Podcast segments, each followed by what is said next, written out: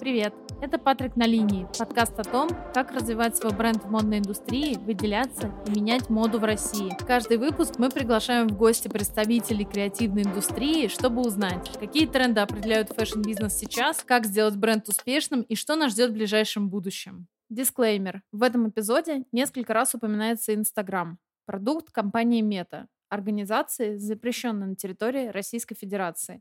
Ну что, друзья, мы продолжаем разбираться в видах продвижения модного бренда. Я читаю ваши комментарии. Мне очень приятно то, что вы видите мои старания и вы осознаете мое желание делать именно выпуски исследования и смотреть на какой-то вопрос со всех сторон. Поэтому сегодня мы обсуждаем кросс-промо и коллаборации. Мы позже чуть-чуть разберемся, в чем разница между двумя этими понятиями. Но сначала как уже стало традицией, я приглашаю юриста, который поможет нам разобраться, как, скажем так, как не облажаться, или как не надо, или что делать, если сделали как не надо.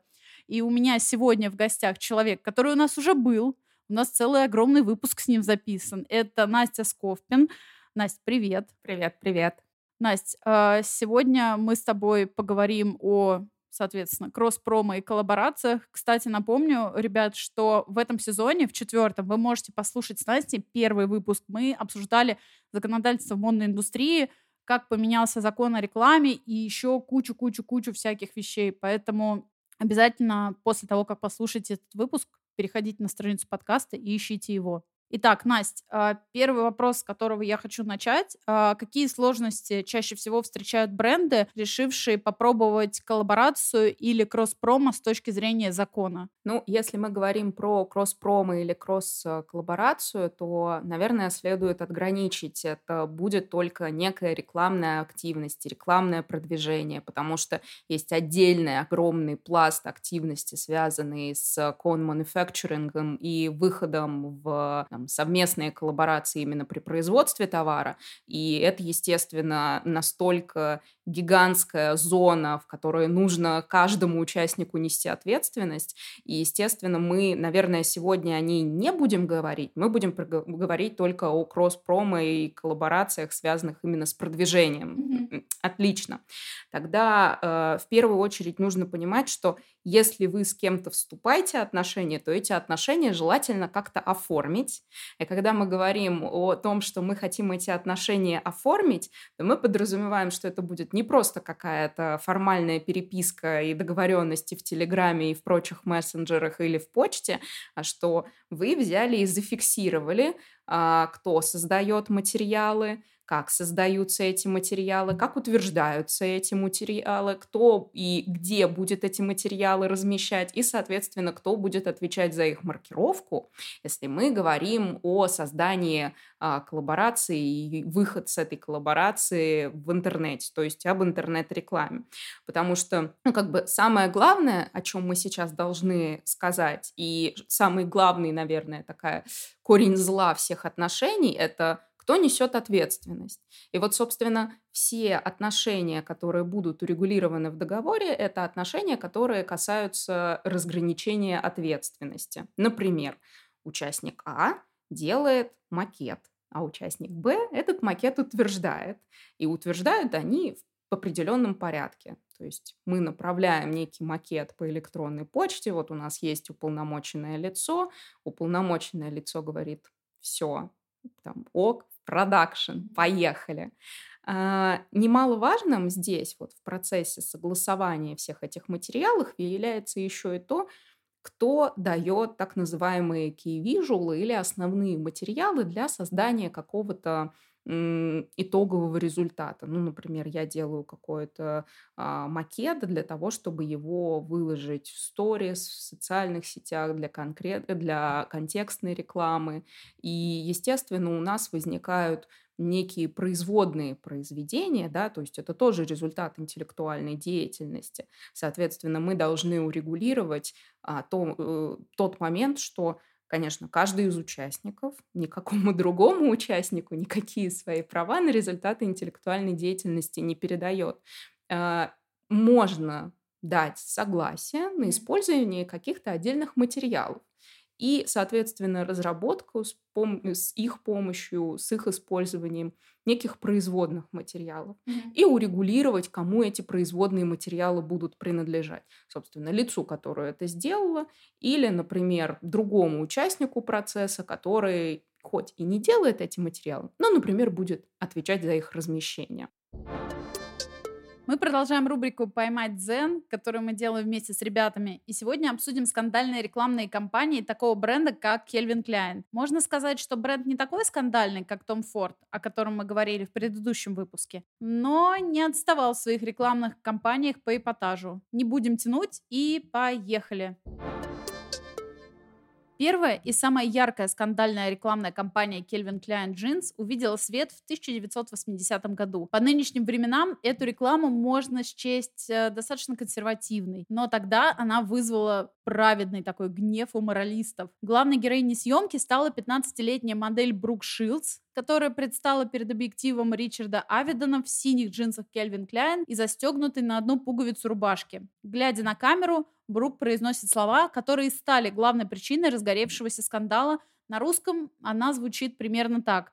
Хочешь знать, что между мной и моими джинсами? Ничего. Этот слоган дал основание обвинить дизайнеров в пропаганде детской порнографии. После многочисленных жалоб Кельвин Кляйн не только отказался от тиражирования рекламы, но и приостановил выпуск модели джинс, которые были надеты на Брук Шилдс во время съемки. Возобновили их производство лишь в 1998 году. Запрет рекламной кампании с Брук Шилдс не остановил Кельвина Кляйна и уже спустя год он вновь шокировал общественность. На этот раз дизайнер донес удар по религиозным устоям, выпустив плакат по мотивам работы Леонардо да Винчи «Тайная вечеря». Однако вместо привычных героев фрески на рекламном плакате от Кельвин Кляйн были изображены полуобнаженные модели в джинсах бренда. Креативная задумка дизайнера настолько оскорбила верующих, что католическая церковь подала иск на миллион долларов. Кельвин Кляйн был признан виновным в оскорблении чувств верующих и был вынужден выплатить указанную сумму. В 1992 году Кельвин Кляйн выпустил первую коллекцию одежды в стиле унисекс, набиравшем в то время популярность. Для участия в рекламной кампании он пригласил Кейт Мосс и актера Марка Уолберга. На молодых людях были одинаковые джинсы, символизирующие универсальность модели из новой коллекции, и кроме этих джинсов не было ничего. Такая откровенность вновь возмутила общественность и привела к очередному скандалу. Несколько лет спустя бренд запустил линию детского нижнего белья, приурочив к ее выходу рекламную кампанию. Фотографии были названы слишком откровенными и пропагандирующими детскую порнографию. На этот раз Кельвин Кляйн решил не доводить дело до суда, а сам публично выступил с извинениями и приостановил распространение рекламных снимков. Но, как многих из нас, дизайнер жизнь ничему не учила, и в 2000-х годах он активно продолжает эксплуатировать в своих рекламных кампаниях тему сексуальности и эротизма. Причинами скандалов успели стать откровенные рекламные плакаты с участием Кейт Мосс, Натальи Водяновой и Евы Мендес. Девушки, которые в разные годы являлись лицами бренда, по мнению комиссии по надзору за рекламой,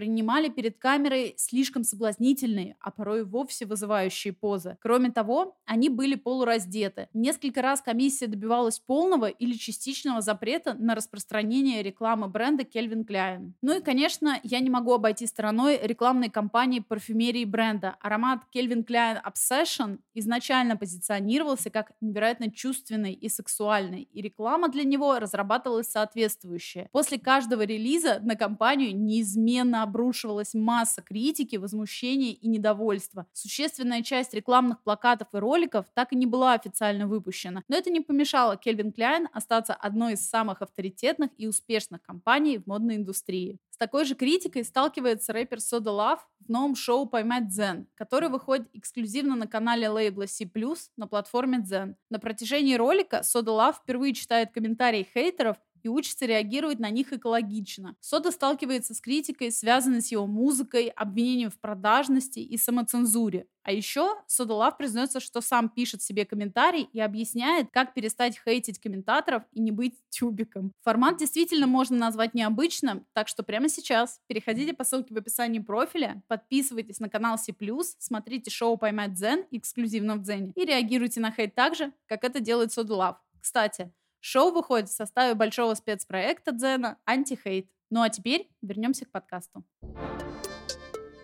Слушай, пока что похоже, я, кстати, замечаю тенденцию последние, наверное, три эпизода, что когда мы говорим про маркетинг, где-то здесь мелькают какие-то межличностные отношения вообще, в принципе, между людьми, потому что, ну, это так же, как межличностных отношениях. Оговариваем все на берегу. Абсолютно. Так же, как, э, мне кажется, и в рабочих отношениях, а коллаборации Кросспрома — это все таки рабочие отношения, не должно быть никаких, э, скажем так... Недомолвок не, и ожиданий. Да, неозвученных ожиданий, что вот мы думали, это вы сделаете, а это там мы сделаем, а они что-то не сделали, и что-то нам не нравится, как они делают, но мы не будем говорить, что а, все должно быть э, четко и лучше всего на бумаге. Абсолютно. То есть э, у нас должна проследоваться некая экологичность в отношениях, назовем это так, и осознанность. Да, да, да, да, да. Если мы говорим о подписании каких-то документов, многих это пугает действительно, и многих пугает, что они напишут что-нибудь не то или будут нести какую-то дополнительную ответственность.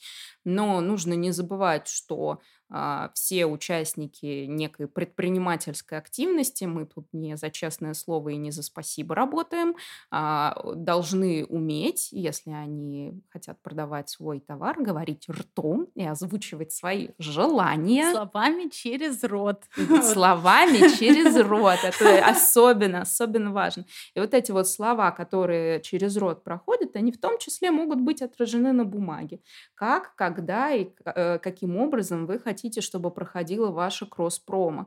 Кто должен нести ответственность за передачу данных, например, в ОРД? Мы потом перейдем к этому вопросу по маркировке. Прости, господи. Угу. Да, ну, упомянем его в СОЯ, конечно. Послед, последний, последний сезон очень много э, упоминается. Да. А, соответственно, тоже нужно под следующий момент учитывать, что а, многие коллаборации подразумевают, э, что материал будет выходить, например, в социальных сетях, как у одной стороны, так и у другой стороны. И, например, я просто несколько раз с этим сталкивалась. Например, концепция ведения социальных сетей одного из участников может подразумевать, что после проведения какой-то новой коллаборации или выпуска новой коллекции все удаляется. То есть снова mm-hmm. либо удаляется полностью аккаунт, либо удаляются старые записи в аккаунте, и как бы мы начинаем эту историю с нуля. Вот эти моменты, их тоже необходимо проговорить. Имеет ли право удалить этот пост, например, один из участников этих отношений? Или наоборот, он не имеет права его удалять? Может ли он использовать этот материал в иной своей деятельности? Может ссылаться на своем сайте, например, что у нас вот была коллаборация с этой компанией?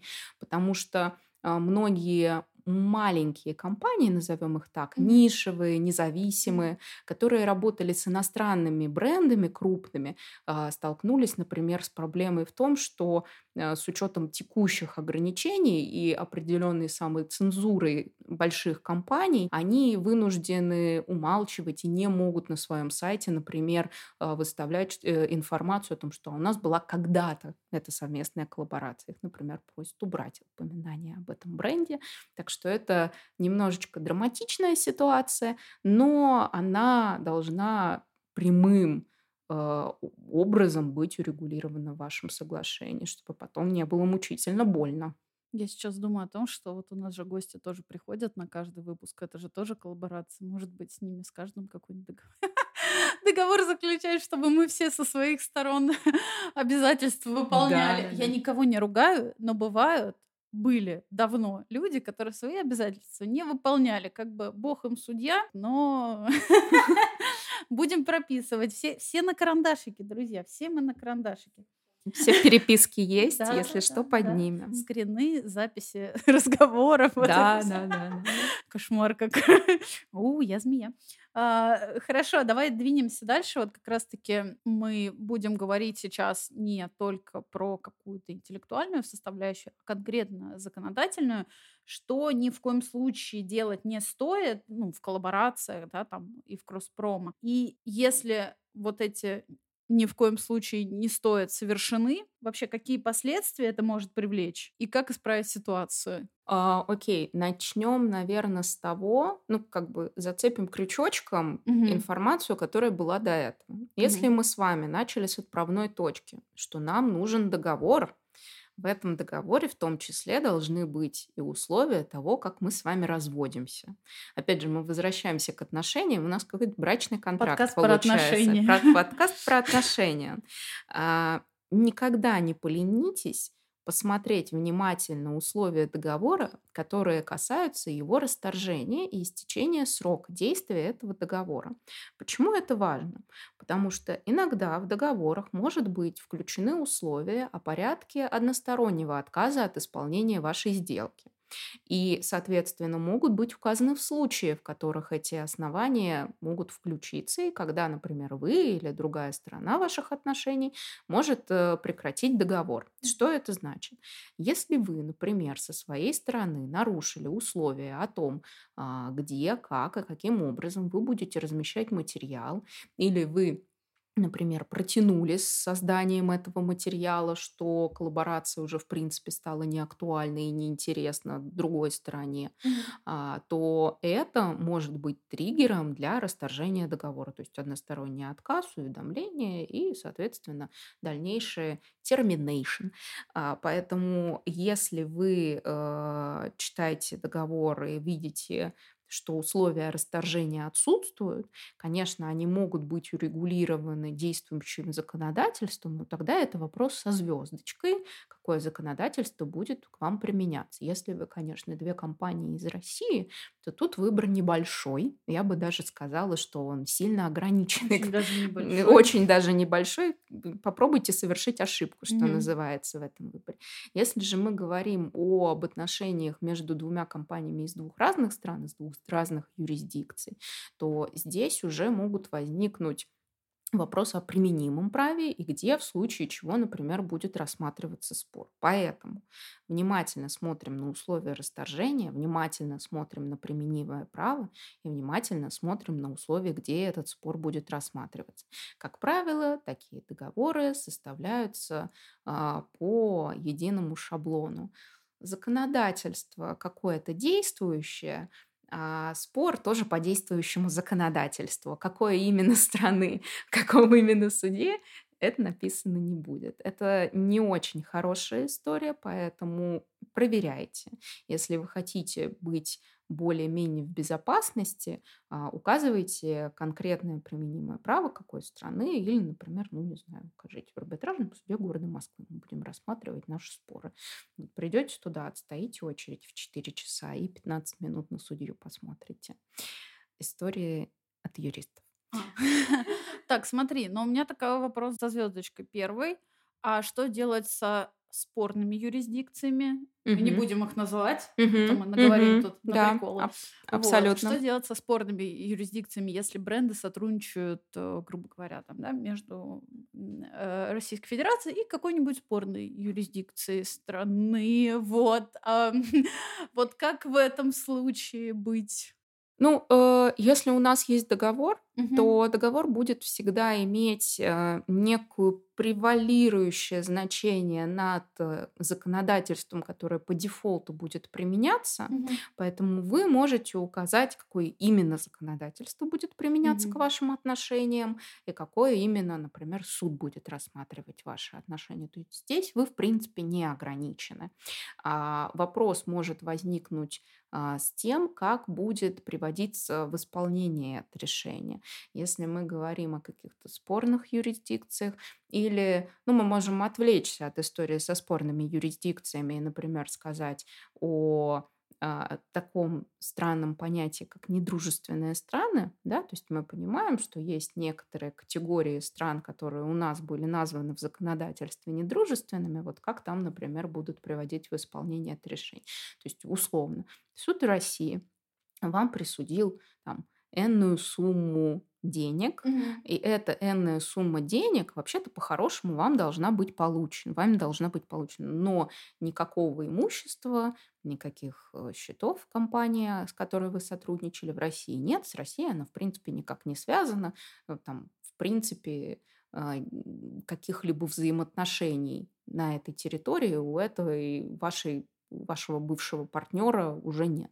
Поэтому, по идее, вы должны прийти в место, где он сейчас есть, то есть в страну, где он, э, это юридическое лицо было зарегистрировано, и там, соответственно, приводить в исполнение это решение. То есть суд в той стране будет признавать это решение, чтобы потом вы могли там потребовать эту сумму денег. Подожди, но сейчас мы опять с тобой. Сейчас мы на еще более глубокий такой, уровень да, да, уйдем. Да, мета уровень идем, но ведь если у нас, ты сказал про недружественные страны, если э, мы говорим про сумму денег от недружественных стран, от партнера бывшего из недружественных стран для компании, оперирующей, да, там в рамках э, э российской юрисдикции, это же, это же прямой путь к иноагентству. Ну, это не обязательно. А, не Почему? Обязательно? У нас же вопрос иноагентства в первую очередь связан с тем, что ты занимаешься некой политической просветительской деятельностью и то, что с ней связано, угу. если вы ведете простую предпринимательскую деятельность и сотрудничаете с иностранной компанией, это не обязательно должно привести вас к иноагентству.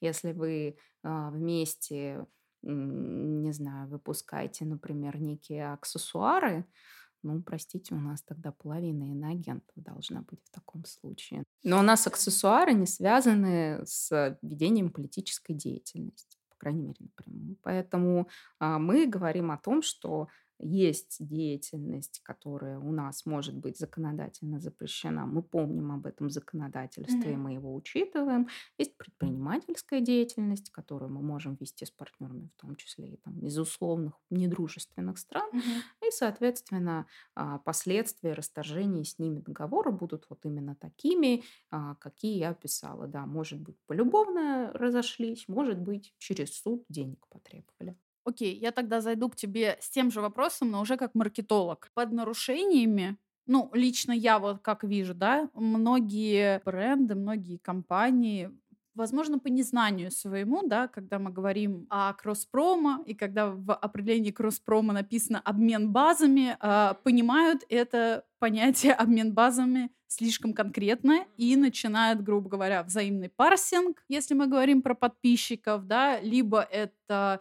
обмен, буквальный обмен, да, в формате CSV файла аудиториями рассылок, да, либо это какими-то данными а, номеров телефонов, да, допустим, или каких-то айдишников, не знаю, честно говоря, супер не буду углубляться, да, чтобы присылать им смс, письма, пуши внезапно, да, каким-нибудь образом.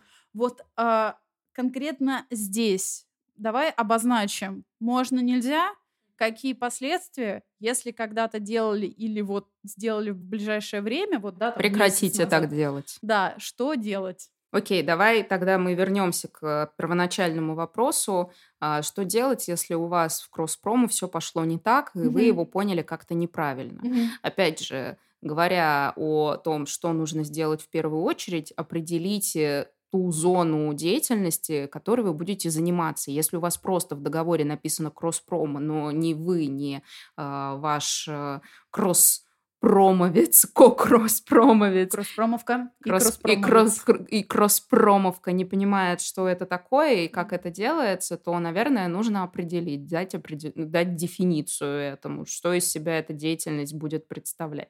Дальше. Если вы начинаете парсить клиентов, обмениваться базами, обмениваться номерами телефонов, обмениваться своими клиентами. И, соответственно, это приводит к тому, что вам начинают присылать информацию от третьих лиц, ну, вам как клиент уже начинают присылать информацию от третьих лиц, которым вы не давали согласия на обработку своих персональных данных. Это уже тревожная информация. Что это значит для тех, кто проводит кросс-промо? А, вы должны, а, обозначить ту деятельность, которой вы будете заниматься, вы должны понимать, какие есть ограничения законодательные в части обработки персональных данных и, соответственно, передачи персональных данных. А, если мы говорим о том, что ваша деятельность выходит за рамки того, что вы оговорили в своем соглашении о проведении кросс-прома, то это является основанием для того, чтобы либо расторгнуть этот договор, либо, соответственно, если в договоре есть какие-то санкции за нарушение а, и нарушение, например, каких-то гарантий. Например, я гарантирую, что я не буду использовать базу данных клиентов а, в незаконных целях. Я не буду им присылать спам, или я не буду перетягивать или парсить ваших собственных клиентов, я не буду а, вытягивать их э, персональные данные электронные электронную почту, вот если эти гарантии нарушаются, вы, соответственно, можете за нарушение этих гарантий потребовать определенные санкции. Если суммировать все, что мы обсудили, вот что не нужно делать и mm-hmm. как нужно поступать. Первое, заключите договор. Второе, у вас должен быть non-disclosure agreement, то есть соглашение о конфиденциальности. Соглашение о конфиденциальности или ваше основное соглашение должно подразумевать, что и как вы будете делать с персональными данными, если они являются предметом вашего соглашения или каким-то образом персональные данные ваших клиентов попадают в вашу деятельность, mm-hmm. в зону того, той активности, которую вы будете проводить. Далее, если все-таки кто-то из вас нарушил условия о проведении кросс-прома или кто-то из вас э, вышел за обозначенные рамки и границы, то у вас в договоре должны быть установлены соответствующие санкции. Это либо нарушение гарантии и выплата определенных штрафов, либо возможность в одностороннем порядке выйти из этих отношений. Ну и плюс ко всему, если вам подали какую-то претензию о нарушении персональных данных, о нарушении прав на результаты интеллектуальной деятельности. Или это какие-то административные штрафы, например, за нарушение закона о рекламе. У вас должна быть возможность, если ответственным за это является другая сторона договора, взыскать то есть в порядке регресса. То есть вы выплатили, но вы понимаете, что вы не нарушившая сторона, а сторона, которые пришли с этой претензией. Mm-hmm. Соответственно, вы имеете право в договоре установить возможность требовать с другой фактически нарушенной, нарушившей стороны вот суммы вашего ущерба и убытков, которые вы можете понести. Ну вот смотри, э, вот допустим, да, сейчас какие-нибудь, э, скажем так, не пальцем деланные люди не услышат всего того, что ты сказала, услышат ключевое слово третьим лицам э, согласие на обработку данных. По сути, все, что мы с тобой обсуждали вот в первом нашем выпуске, да, да все типа, верно. ну, мои же пользователи дали согласие на персональные данные, у меня прописано, что мы там можем, грубо говоря, передавать третьим лицам. Вот э, люди, с которыми мы делаем коллаборацию, эти третьи лица, я ничего не нарушаю. Или все-таки нарушаю?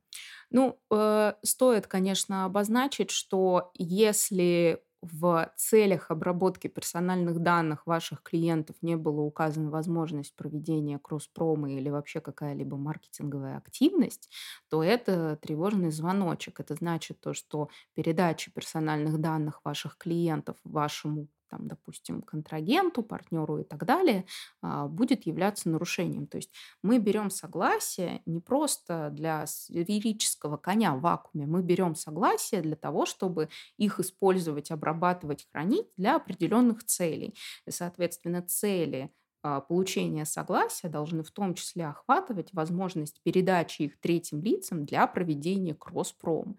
Э, ваши а, клиенты должны понимать, что вот я под этим подписываюсь, я понимаю, что если у нас условно компания А и компания Б сейчас как заколабится могуче, я буду получать рассылку, например, в том числе и от э, вот этой компании Б, от партнера. Ну, в идеальной, конечно, картине мира, для того, чтобы вас не считали нарушившей стороной, такие рассылки, уведомления о совместных акциях должны проходить все-таки от вас, а не от вашего партнера. Добавлю свой маркетинговые 5 копеек. Вот, грубо говоря, как у нас, э, когда мы прописываем, что мы можем передавать данные каким-то третьим лицам, вообще у нас э, прям прописано, каким именно, например, программам для тех же рассылок, да, каким именно и какие именно данные э, мы передаем. Вот. И я помню, что мы недавно э, захотели внедрить э, новую активацию триггерную, для чего нам нужны были, ну, вот эта стабильная, акти... э, стабильная, господи, э, обычная активация поздравления с днем рождения. То есть, по факту, мы начинаем передавать э, не рождение определенной программе. И, и нам для этого, соответственно, нужно было пойти к юристам и сказать, что, ребят, нам надо вот указать, нам надо поменять. И, ну, короче, это все на самом деле супер серьезно, и любое изменение должно должно прописываться, и любой контрагент тоже должен прописываться. Но и по-хорошему я все-таки, как вот мы с тобой говорили в первом выпуске, я считаю, что будучи маркетологом, человеком, который отвечает за продажи, я все еще считаю, что согласие на обработку персонального данного должно быть э, осознанным. Пока что я вижу у всех почти э, ритейлов и у всех брендов, что согласие подается неосознанно очень завуалировано, ты можешь скипнуть. А, есть... Да, это на самом деле один из текущих трендов а, законодательного регулирования, например, в Европе и в США. У нас это тоже косвенно есть. Это называется темные паттерны, dark patterns.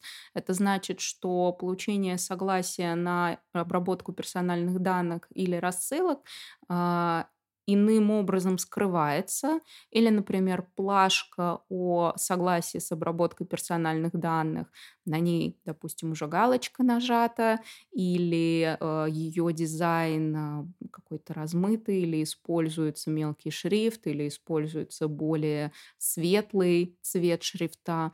Это, тем не менее, тоже будет нарушением для э, российского регулятора, для РКН, Поэтому с этим тоже нужно быть аккуратным и никогда не подвязывать согласие на обработку персональных данных а, к, например, э, согласию на рассылку поле или регистрации, поле регистрации или, например, как-то вынуждать дать согласие потребителя для того, чтобы, в принципе, получить доступ к вашей коллаборации. Но это вообще смешно.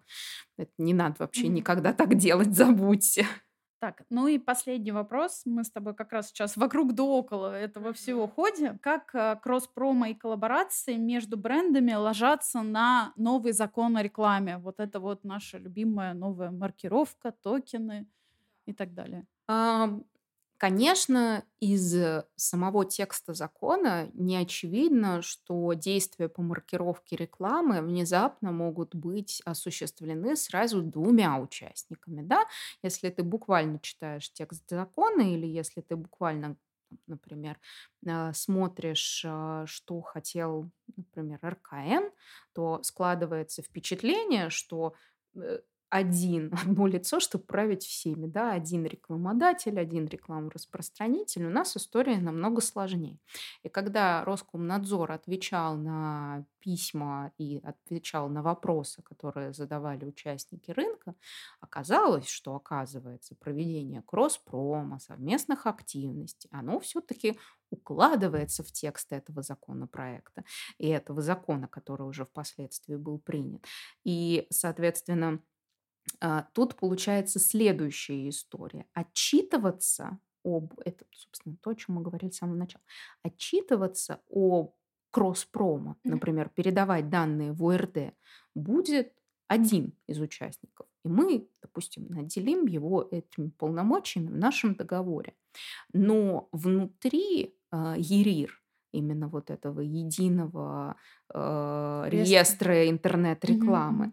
будет сплит на расходы, которые понесла каждая сторона на это совместное кросс-промо. То есть если у нас... Ну, это вот а такой а ответ. расходы? Это, собственно, тот вопрос, о котором мы сейчас с тобой дальше Никто поговорим. Никто же ничего не заработал. Именно, именно. Ну, то есть тут вопрос о том, что м- э, как бы, как они это называют, реалокация расходов а. несется э, каждой страной отдельно, и можно ее разделить. В чем тут может быть проблема? А, вы можете, во-первых, та деятельность, которую вы ведете в рамках своего кросс-прома, она может не относиться под рекламную. У вас это вообще может быть какая-нибудь органическая нативка. Да, ну, То да, вот, ну, например, это вообще не реклама. Да, да. Соответственно, мы что ее делаем? Не маркируем. Внезапно у вас помимо этой нативки появилась обычная реклама. Mm-hmm. И в рамках этой обычной рекламы, ну, то есть как бы я рекомендовала поступать. Если у вас все-таки в рамках ваших отношений возникают расходы, связанные с рекламой, то эти расходы, связанные с рекламой, желательно либо возложить на одну сторону и впоследствии там как-то ее компенсировать или иным образом распределить ее в процессе, там, допустим, какого-то иного полученного профита, а, либо ну, в моем представлении маркировка все-таки должна проводиться одной стороной, отчитываться за нее должна одна сторона, как там внутри сплитятся расходы, для меня это большая загадка, и как это представляет для себя Роскомнадзор, и как это можно сделать ЕРИР, я, честно говоря, еще не видела. Угу. Поэтому ответ от Роскомнадзора вот такой, да, отчитывается один, а внутри там, простите, реаллокация происходит. Угу.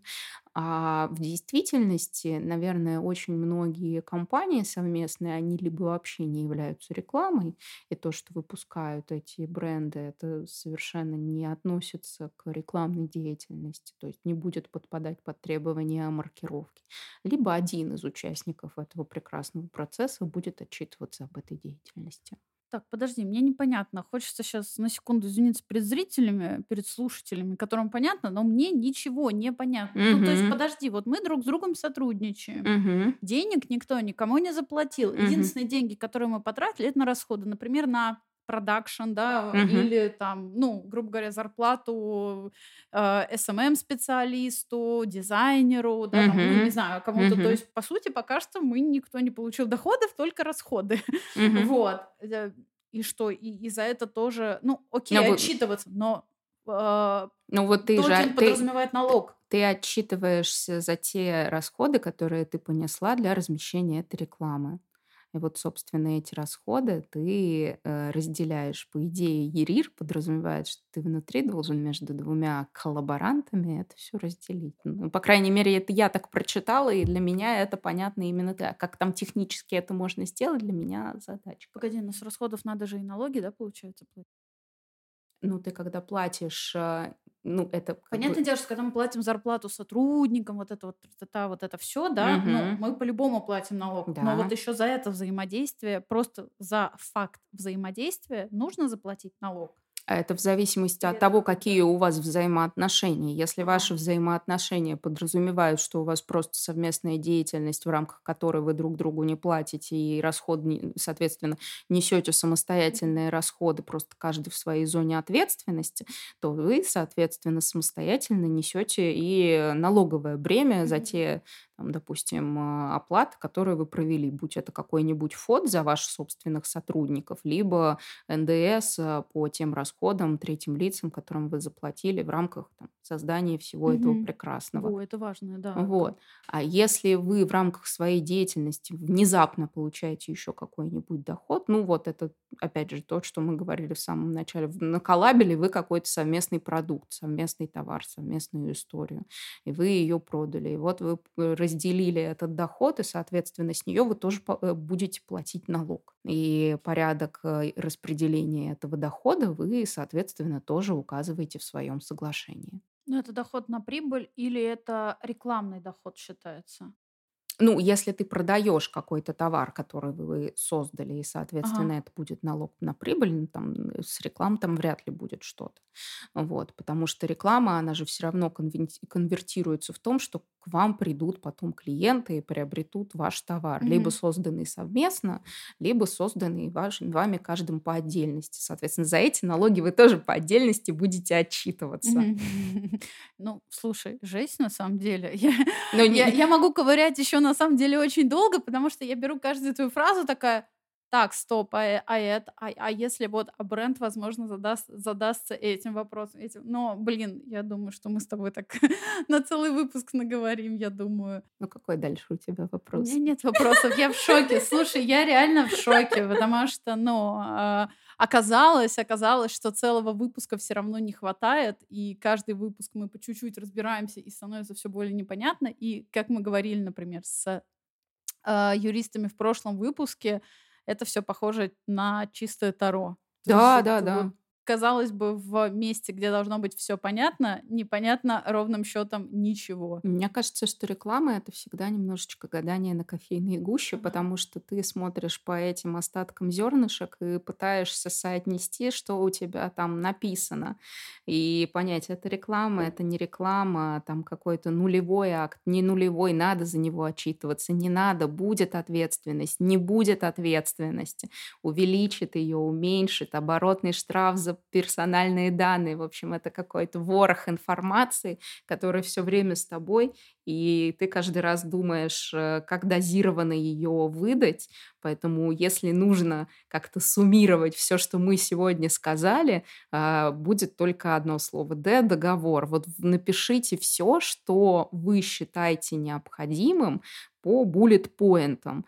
А, что вы делаете, то, что вы делаете, оно каждой стороне понятно. Каждая сторона понимает аббревиатуру, которую вы провели в договоре. Каждая сторона понимает, что под словом «сайт» там условно подразумевается именно этот сайт. Каждая сторона понимает, какую ответственность она будет нести. Это будет, э, будет ли получен в итоге какой-то доход или не будет, как он будет распределяться, какой, какие гарантии дает каждая сторона, как мы будем расторгать наш договор, если в итоге мы там не сдружимся и так далее.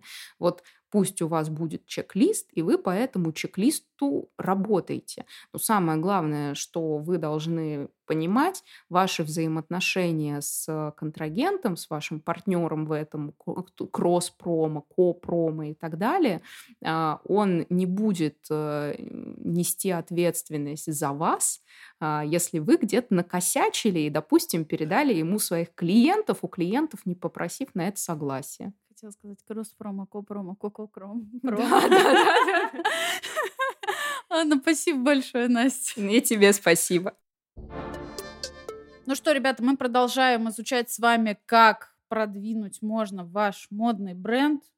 И сегодня мы поговорим с вами про такую вещь, как кросс-промо и коллаборации. Я думаю, что многие из вас знают, что это такое, но мы попробуем все-таки поглубже в этом всем разобраться. И начнем мы сегодня с Олеси Савиновой. Это тим лида SMM Be Free. Олесь, привет. Привет. Я человек простой. Мне нравится эксперт, я его максимально приглашаю на все последующие выпуски. Вот, собственно, сегодня я так и поступаю. Ну ладно, нет, на самом деле, я, если эксперт хороший, почему бы не пригласить? Согласна? Я думаю, согласна. В общем, сегодня у меня, можно сказать, э, через один выпуск э, снова Анна Дубровина. Ань, привет. Привет, привет всем. Начнем с базы, как говорится, с фундамента. А чем отличается все-таки кросс-промо от коллаборации? Давай начнем. Фундамент наше все. Если мы простыми и широкими мазками пойдем. Кросс-промо– это инструмент маркетинга, да, с помощью которого, по сути, мы меняемся аудиторией, меняемся трафиком, если мы говорим сейчас про кросс-промо в определенных каналах. То есть если я там SMM, да, я сейчас говорю про соцсети в моей голове, кросс-промо в соцсетях. Это по факту а, обмен аудиторией, обмен охватами, обмен какими-то целевыми действиями а, фолловеров. Если мы говорим про коллабу, она вообще не может существовать в рамках соцсетей, на мой взгляд. То есть коллаба — это всегда что-то большее, что выходит за рамки соцсетей, что наполнено каким-то, да, ну, то есть это проект, это смыслы, это концепт, это целая команда всегда обычно, которая работает над этим. И, ну, это такое, наверное, да, как всем, наверное, очевидно, это пиар-повод. То есть эта коллаба, она требует усилий, ресурсов, подготовки. Ну, вот а если все-таки в кросс-промо углубиться, каких целей вообще можно добиться? И какие инструменты кросс-промо, по твоему опыту, э, наиболее эффективны? Ну, кросс-промо здесь основная задача это подсветить что-то, что поможет людям перейти там, да, в со- соцсетях, там, на вашу страничку, подписаться, какое-то время на ней позависать и желательно не отписаться. То есть, по факту задача, да, вот SMM Кросс-промо– это привлечь новый трафик, живую кровь, которая останется. Ты мне когда пригласила поговорить на эту тему, я сразу вспомнила, значит, свое начало своей работы журналистом, когда я работала корреспондентом журнала «Новости торговли», и, в общем, мне заказывали такие 20-тысячные огромные тексты про различные сегменты рынка. А я, а, когда садилась писать текст, мне казалось, я написала вводку, два предложения, и, в принципе, все, что я хотела сказать по этой теме, я уже сказала. И надо потом, потом надо было как-то дальше думать, развивать тему, но потом действительно выяснялась куча всяких нюансов. Поэтому мне кажется, тут, когда мы говорим про кросс-пром и коллаборации, это, конечно, вообще ну, одна а, ну, большая разница, потому что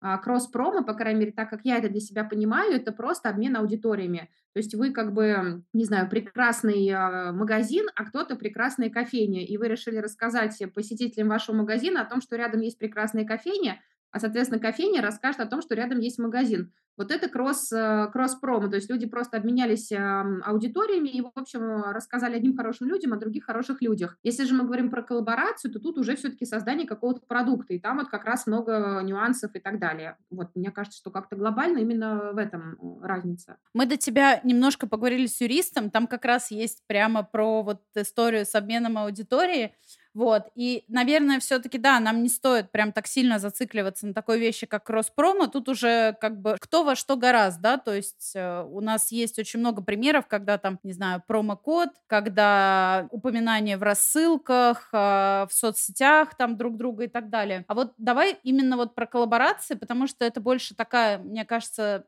как сказать, больше про творчество, больше про какой-то прямо суперинтеллектуальный труд. И самый первый вопрос, который я хочу задать, почему вообще мы видели так много коллабораций в 2022 году? Слушай, знаешь, я сейчас тоже еще вернусь назад. На самом деле это не то, что, знаешь, вот как-то э, кросс-пром это прям такая какая-то фигня ненужная, да, коллаборации очень классные. Вот это не поверишь, но серьезно, у нас вчера а, прошла на курсе по пиару, значит, Fashion Factory лекция, где мы как раз, э, она была посвящена полностью коллаборациям. И вела ее Юлия Водолоб, э, которая, соответственно, занималась и занимается до сих пор коллаборациями, значит, с Блюстором и Блюпринтом, и я именно поэтому ее пригласила а, этот э, курс прочитать. И, конечно, там, ну, в общем, про коллаборации можно много что как бы говорить, и мы про это, наверное, еще сегодня поговорим. Но а, что, мне кажется, с кросс-промо, просто это, наверное, просто чуть легче реализовать реализуемо, да, и отвечать своим целям. Поэтому совершенно как бы нет такого, что вот вы, ребята, еще такие какие-то маленькие, неопытные, попробуйте как раз промо, а вот потом подрастете, не знаю, вы заведетесь ресурсами, чтобы, значит, себя занять дополнительно, и тогда уже можно думать про коллаборации.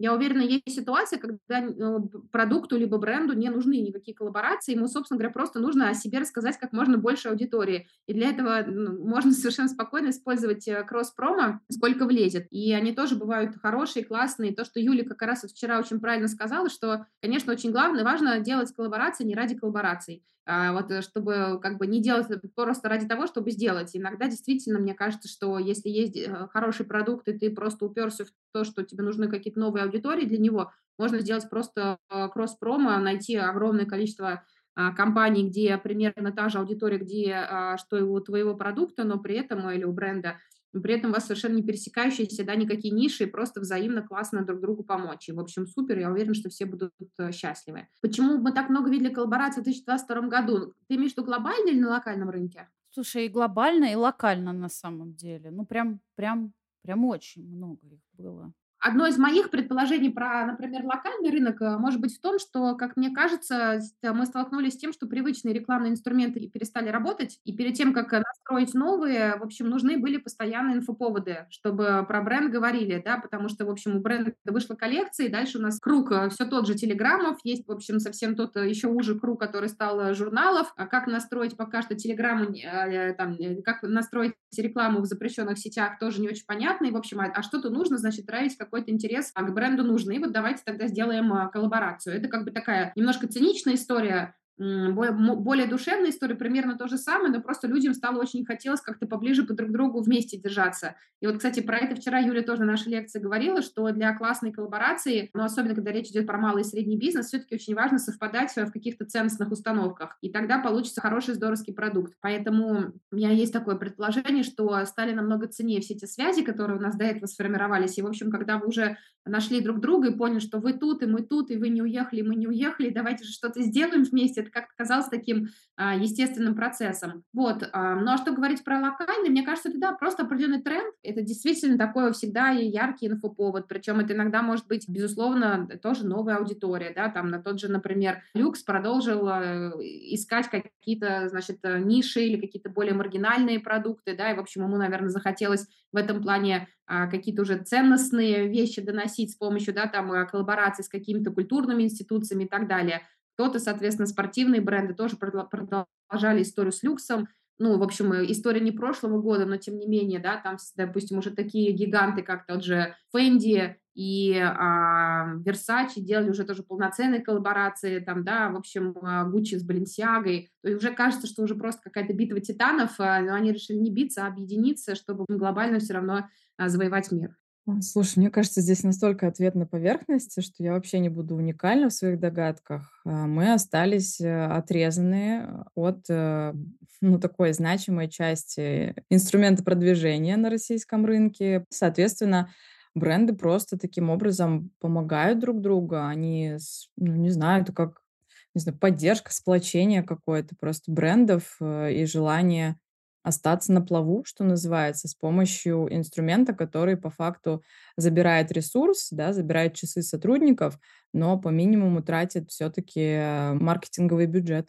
Да, мы видели действительно очень много. У меня когда-то рассказывала сразу про маргинальные бренды. Я, естественно, в голове свою вот эту Supreme и North Face, да, у меня, у, или там, например, Supreme и Stone Island, да, ну, я вот этой своей какой-то там категории мыслю, вот. Если посмотреть на российский сегмент, я вот вижу очень много коллабораций, как будто бы не брендов с брендами, а брендов с художниками, с фондами, еще с кем-то. А вот с кем еще, скажем так, наш локальный бренд может посотрудничать? Возможно, есть какие-то, ну, неочевидные для него сферы, которые мы сейчас могли бы немножко подсветить. Слушай, ну, мне кажется, вот как раз э, тренд этого года, я уже не знаю, кто только нет, а, не сделал, например, тот же самый а, общепит с админами телеграм-каналов. Уже есть как бы брендированные меню, коктейли, напитки, сеты и так далее. Мне кажется, это все вот это проходит. Я скажу честно, я не знаю, то есть я, наверное, с одной стороны, ну, ставлю себя на место какого-то маркетолога, определенного ресторана или точки питания. Да, это, наверное, выглядит э, классно. Думаешь, ну, они здоровские девчонки, ребята, модные, все успевают и так далее. Как бы, почему бы нет?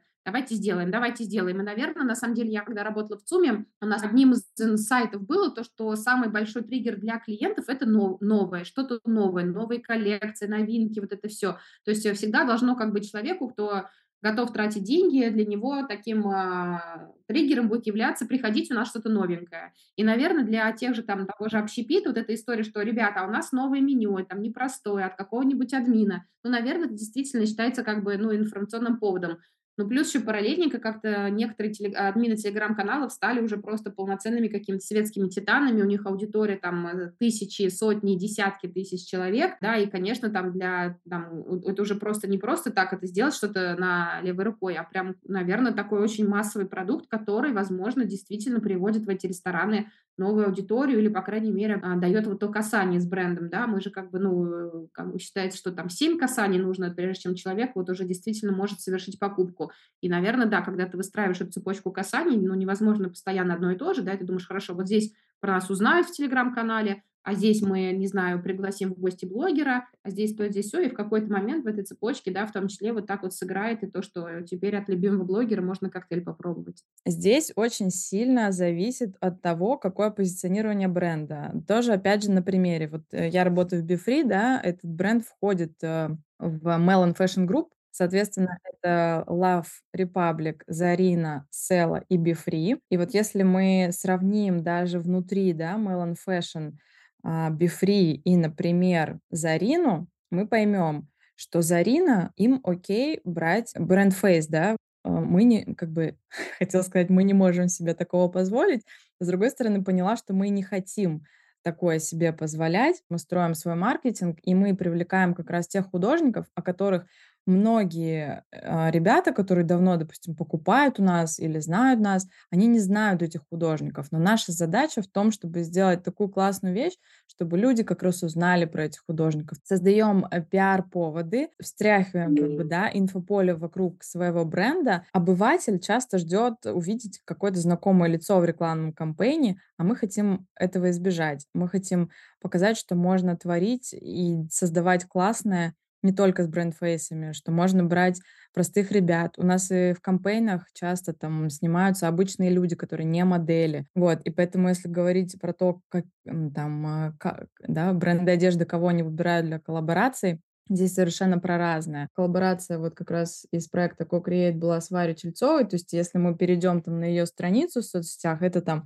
5400 подписчиков, да, а, и как бы и многие подумают, а зачем она им, и что они в ней нашли. А мы как бы стараемся как раз разглядеть, увидеть таких талантов, которые, ну, до конца неизвестны этому миру, и даже в каком-то смысле, мне кажется, что мы им помогаем продвинуться и поддерживаем их. Вот такая у нас и миссия имеется. Но это вот, надеюсь, не противоречит э, на самом деле ДНК бренда, но я это именно так воспринимаю. Так, а мы более-менее про информационную и историю с ценностями, это понятно, но вот мне хочется более такая, немножко больше циферок, немножко более прикладной истории. А чем реально может помочь бренду коллаборация, кроме как информационно? Потому что вот сейчас по кейсу я слышу, что бренд помогает креатору преимущественно. Но каким образом бренд помогает себе в этом плане? Да, в этом плане, повторюсь, мы создаем пиар-повод, то есть мы получаем после коллаборации такой, да, после выхода коллекции всегда получаем бесплатную пиар-поддержку от кучи каналов, э, начиная от каких-то digital СМИ, заканчивая просто блогерами, которые увидели и пошерили, и рассказали, ребят, смотрите, как круто. То есть вот а, еще, например, из знакового коллаборация с фондом «Антон тут рядом» у нас была, вот, наверное, большее количество людей знает этот фонд благотворительный, и вот эта одежда, она разлетелась у нас. Действительно, капсула, ее раскупили. То есть здесь если мы говорим про какие-то коммерческие цели, они тоже достигаются, но, положа руку на сердце, не всегда. То есть какие-то капсулы прям хорошо уходят, какие-то капсулы нет. И это всегда все-таки такая непредсказуемая вещь. Я думаю, что здесь на цифрах очень сложно что-то посчитать, потому что все-таки, давай тоже будем честными, а, люди, которые идут э, в офлайн магазин наши покупатели, да, у нас очень много офлайн точек, поэтому мы на, на реально широкий сегмент аудитории работаем. Большая часть из них, они не смотрят на упаковку в плане смыслов, они смотрят на то, нравится им вещь и не нравится, сидит вещь, не сидит, все. О, прикольный там принт, о, беру. То есть мы должны понимать, что коллаборации наши, вот co-create, здесь такой смысл, который улавливают, ну, мне кажется, ладно, не буду цифрами мыслить, но, короче, меньше на вот прям маленький процент аудитории действительно погружен и понимает вот весь фундамент, как ты говоришь, этой коллаборации. Ты вначале проговорила, что все-таки кросс-промо и коллаборация это немножко две разные вещи, но все-таки что, по-твоему, более эффективно? Ну, наверное, с точки зрения целевого действия, наверное, целевое действие это все-таки покупка, что вот люди придут и купят. Слушай, ну мне кажется, это очень зависит от того, как бы э, точки, в которой находится продукт или бренд. Потому что мне кажется, что если, например, эта история ну, когда мы говорим, что бренд уже достаточно известный, про него многие знают, и тут в данный момент уже немножко потребитель может подустать от этого бренда, да, и как бы все равно а, и в этот момент классно является коллаборация, потому что тут мы можем привнести какой-то вау, какой-то сюрприз, причем иногда это же бывает не только продуктовые коллаборации, да, вот, не знаю, ну, прекрасный кейс, вот Белью, да, совсем недавно они сделали, вот прекрасно с художницей Экзандерс, то есть это совсем другая аудитория, да, соответственно, вот и видно, что у Белью уже было много различных таких тоже моментов, вот у нас уже как бы и новые линии, вот она теперь из бамбука, вот там она оттуда-то, а вот теперь поработали с художником, а вот сейчас у нас открылся там как-то ребрендинг нового концепт-сторы, и вот, пожалуйста, теперь вот такой тоже еще один классный, классный проект. Мне кажется, для их как бы жизненного цикла товара в этот момент уже нужны какие-то прям постоянные newness, да, вот эти постоянные новые продукты. А если у тебя продукт, наоборот, только недавно запущен, да, у тебя бренду, не знаю, может быть, кода нет, у тебя основная задача сейчас донести, рассказать про этот бренд всем, и поэтому тут имеет смысл, не знаю, коллаборироваться условно а, там, не знаю, с, а, тут э, какое-то кафе про, вдруг каким-то образом про тебя расскажет, тут, соответственно, с телеграм-каналами какой-нибудь плейлист сделаешь, тут еще что-то. Ну, то есть тут постоянно ты при, просто при, ну, берешь и качаешь эту аудиторию, которая уже сформировалась вокруг чего-то другого, к своему бренду. Ну и заодно предлагаешь, естественно, рассказать про свой бренд. То есть тут уже немножко от твоего продукта еще никто даже не успел устать, и основная проблема – это рассказать. Если говорить о выборе партнеров, да, то есть более-менее хорошо, более-менее понятно, э, кого выбирать, но хочется как раз-таки понимать, знаешь, как говорится, как делать не надо. Кого лучше модным брендом не рассматривать для вот какого-то подобного взаимодействия? Мой главный месседж в том, что для кросс-промо подходит куда большее количество партнеров, чем для коллабораций. Так как я непосредственно коллаборациями не занимаюсь, это у нас да, пиар-отдел занимается, я не могу, наверное, прям четко сказать, вот этих мы берем, этих не берем. Но то, что я вижу изнутри, а, как, ну, как сотрудник компании, и то, что я вижу снаружи, а, да, на выходе в результате подтверждение того, что очень это такой сложный, емкий процесс, и не всегда коллаборация дает тот выхлоп, который от нее ожидают. Но главное это вот соотношение позиционирования и ценностей двух брендов, которые будут коллаборироваться, собственно. Слушай, не знаю, по поводу модных брендов, меня, конечно, сейчас вспомнился прекрасный кейс, как Альфа-банк пригласила, значит, Моргенштерна включенный в реестр иностранных агентов. А, и это сначала все, да, как сотрудником, он, по-моему, там был какой-то типа chief youth officer или еще как-то, в общем, какой-то директор по делам молодежи или еще что-то такое. И, конечно, все отгремели, все круто и все здорово, и потом фигак, значит, и тут же там какой-то, значит, и Следственный комитет, и Генпрокуратура, и какие-то, значит, дела по обороту наркотиков, и бедный Альфа-банк совершенно не понимает, что как бы происходит, и говорит, ой-ой, мы вообще пошутили, никогда у нас он не был. То есть, наверное, ну, как бы, да, безусловно, если когда говорить про какие-то коллаборации, я бы, наверное, на месте брендов очень тщательно подходила к выбору, если это говорится какой-то человек, будь то инфлюенсер, неважно, диджей или еще что-то, потому что, ну вот серьезно, а, прекрасный пример, да, даже с Региной Тодоренко, когда была история, да, в общем, когда были уже запуски какие-то с ней продуктов, и тут Регина дает интервью, и, в общем, значит, что ты сделал, чтобы он тебя не бил, и так далее. Я представляю, что в этот момент как бы чувствовали бренды. В этом плане мне кажется, что чем массовее а, человек, тем, наверное, большая вероятность того, что что-то может где-то, значит, бомбануть. И тут, но с другой стороны, мы видим, что там реально девушки с миллионами подписчиков прекрасно сотрудничают со всякими пепсиколами, чипсами и так далее, и вроде как оно как бы есть. Но, не знаю, наверное, лично я всегда за такой какой-то кураторский, что называется, подход, такой ювелирный. Мне в этом плане кажется классным очень, наоборот, когда бренд, вот, ну, как мне кажется, да, тут, э, допустим, если мы говорим про какой-то локальный, пока что небольшой бренд, и получается, что если он выбирает кого-то супер вау массово, я с точки зрения как бы бизнес-стратегии, наверное, это понимаю, да, что, возможно, стоят уже амбициозные более планы там по охватам и так далее, и вроде бы как бы оно их дает. Но сердце мое абсолютно вот принадлежит каким-то таким инди-коллаборациям, чтобы это мог быть какой-то, не знаю, а, микробренд или маленькая галерея или еще что-то, да, и, возможно, конечно, когда одно дело ты объединяешься с каким-то гигантом, не знаю, с федеральным игроком или еще что-то, и ты получаешь как бы супер а, крутой охват. И, конечно, наверное, это не так, если там один небольшой бренд объединится с другим или там с каким-то таким тоже инди-персонажем, но почему-то, мне кажется, в долгосрочной стратегии это будет более правильный шаг, и, в общем, э, таким образом можно будет э, к чему-то более интересному прийти. Бедная Регина Тодоренко. Второй выпуск. У нее уже, наверное, уши все у бедной сгорели. Мы реально ее второй выпуск подряд упоминаем, а если в данном кейсе. А если еще и э, заглянуть в кухню нашу и понять, сколько дней у нас идет записывающих, это просто изо дня в день на предыдущий выпуск я упоминала этот кейс. И просто бедный человек, несколько недель горящих ушей. Точно, но это на самом деле такая прям абсолютно хрестоматийная ситуация, когда а, ну, которая, в общем, показала на самом деле все. Просто, что когда ты, с одной стороны, понимаешь, что ты ну, в принципе, ну, на самом деле, даже, может быть, не совсем хрестоматин, потому что вдруг на нее как-то неожиданно действительно был какой-то общественный резонанс.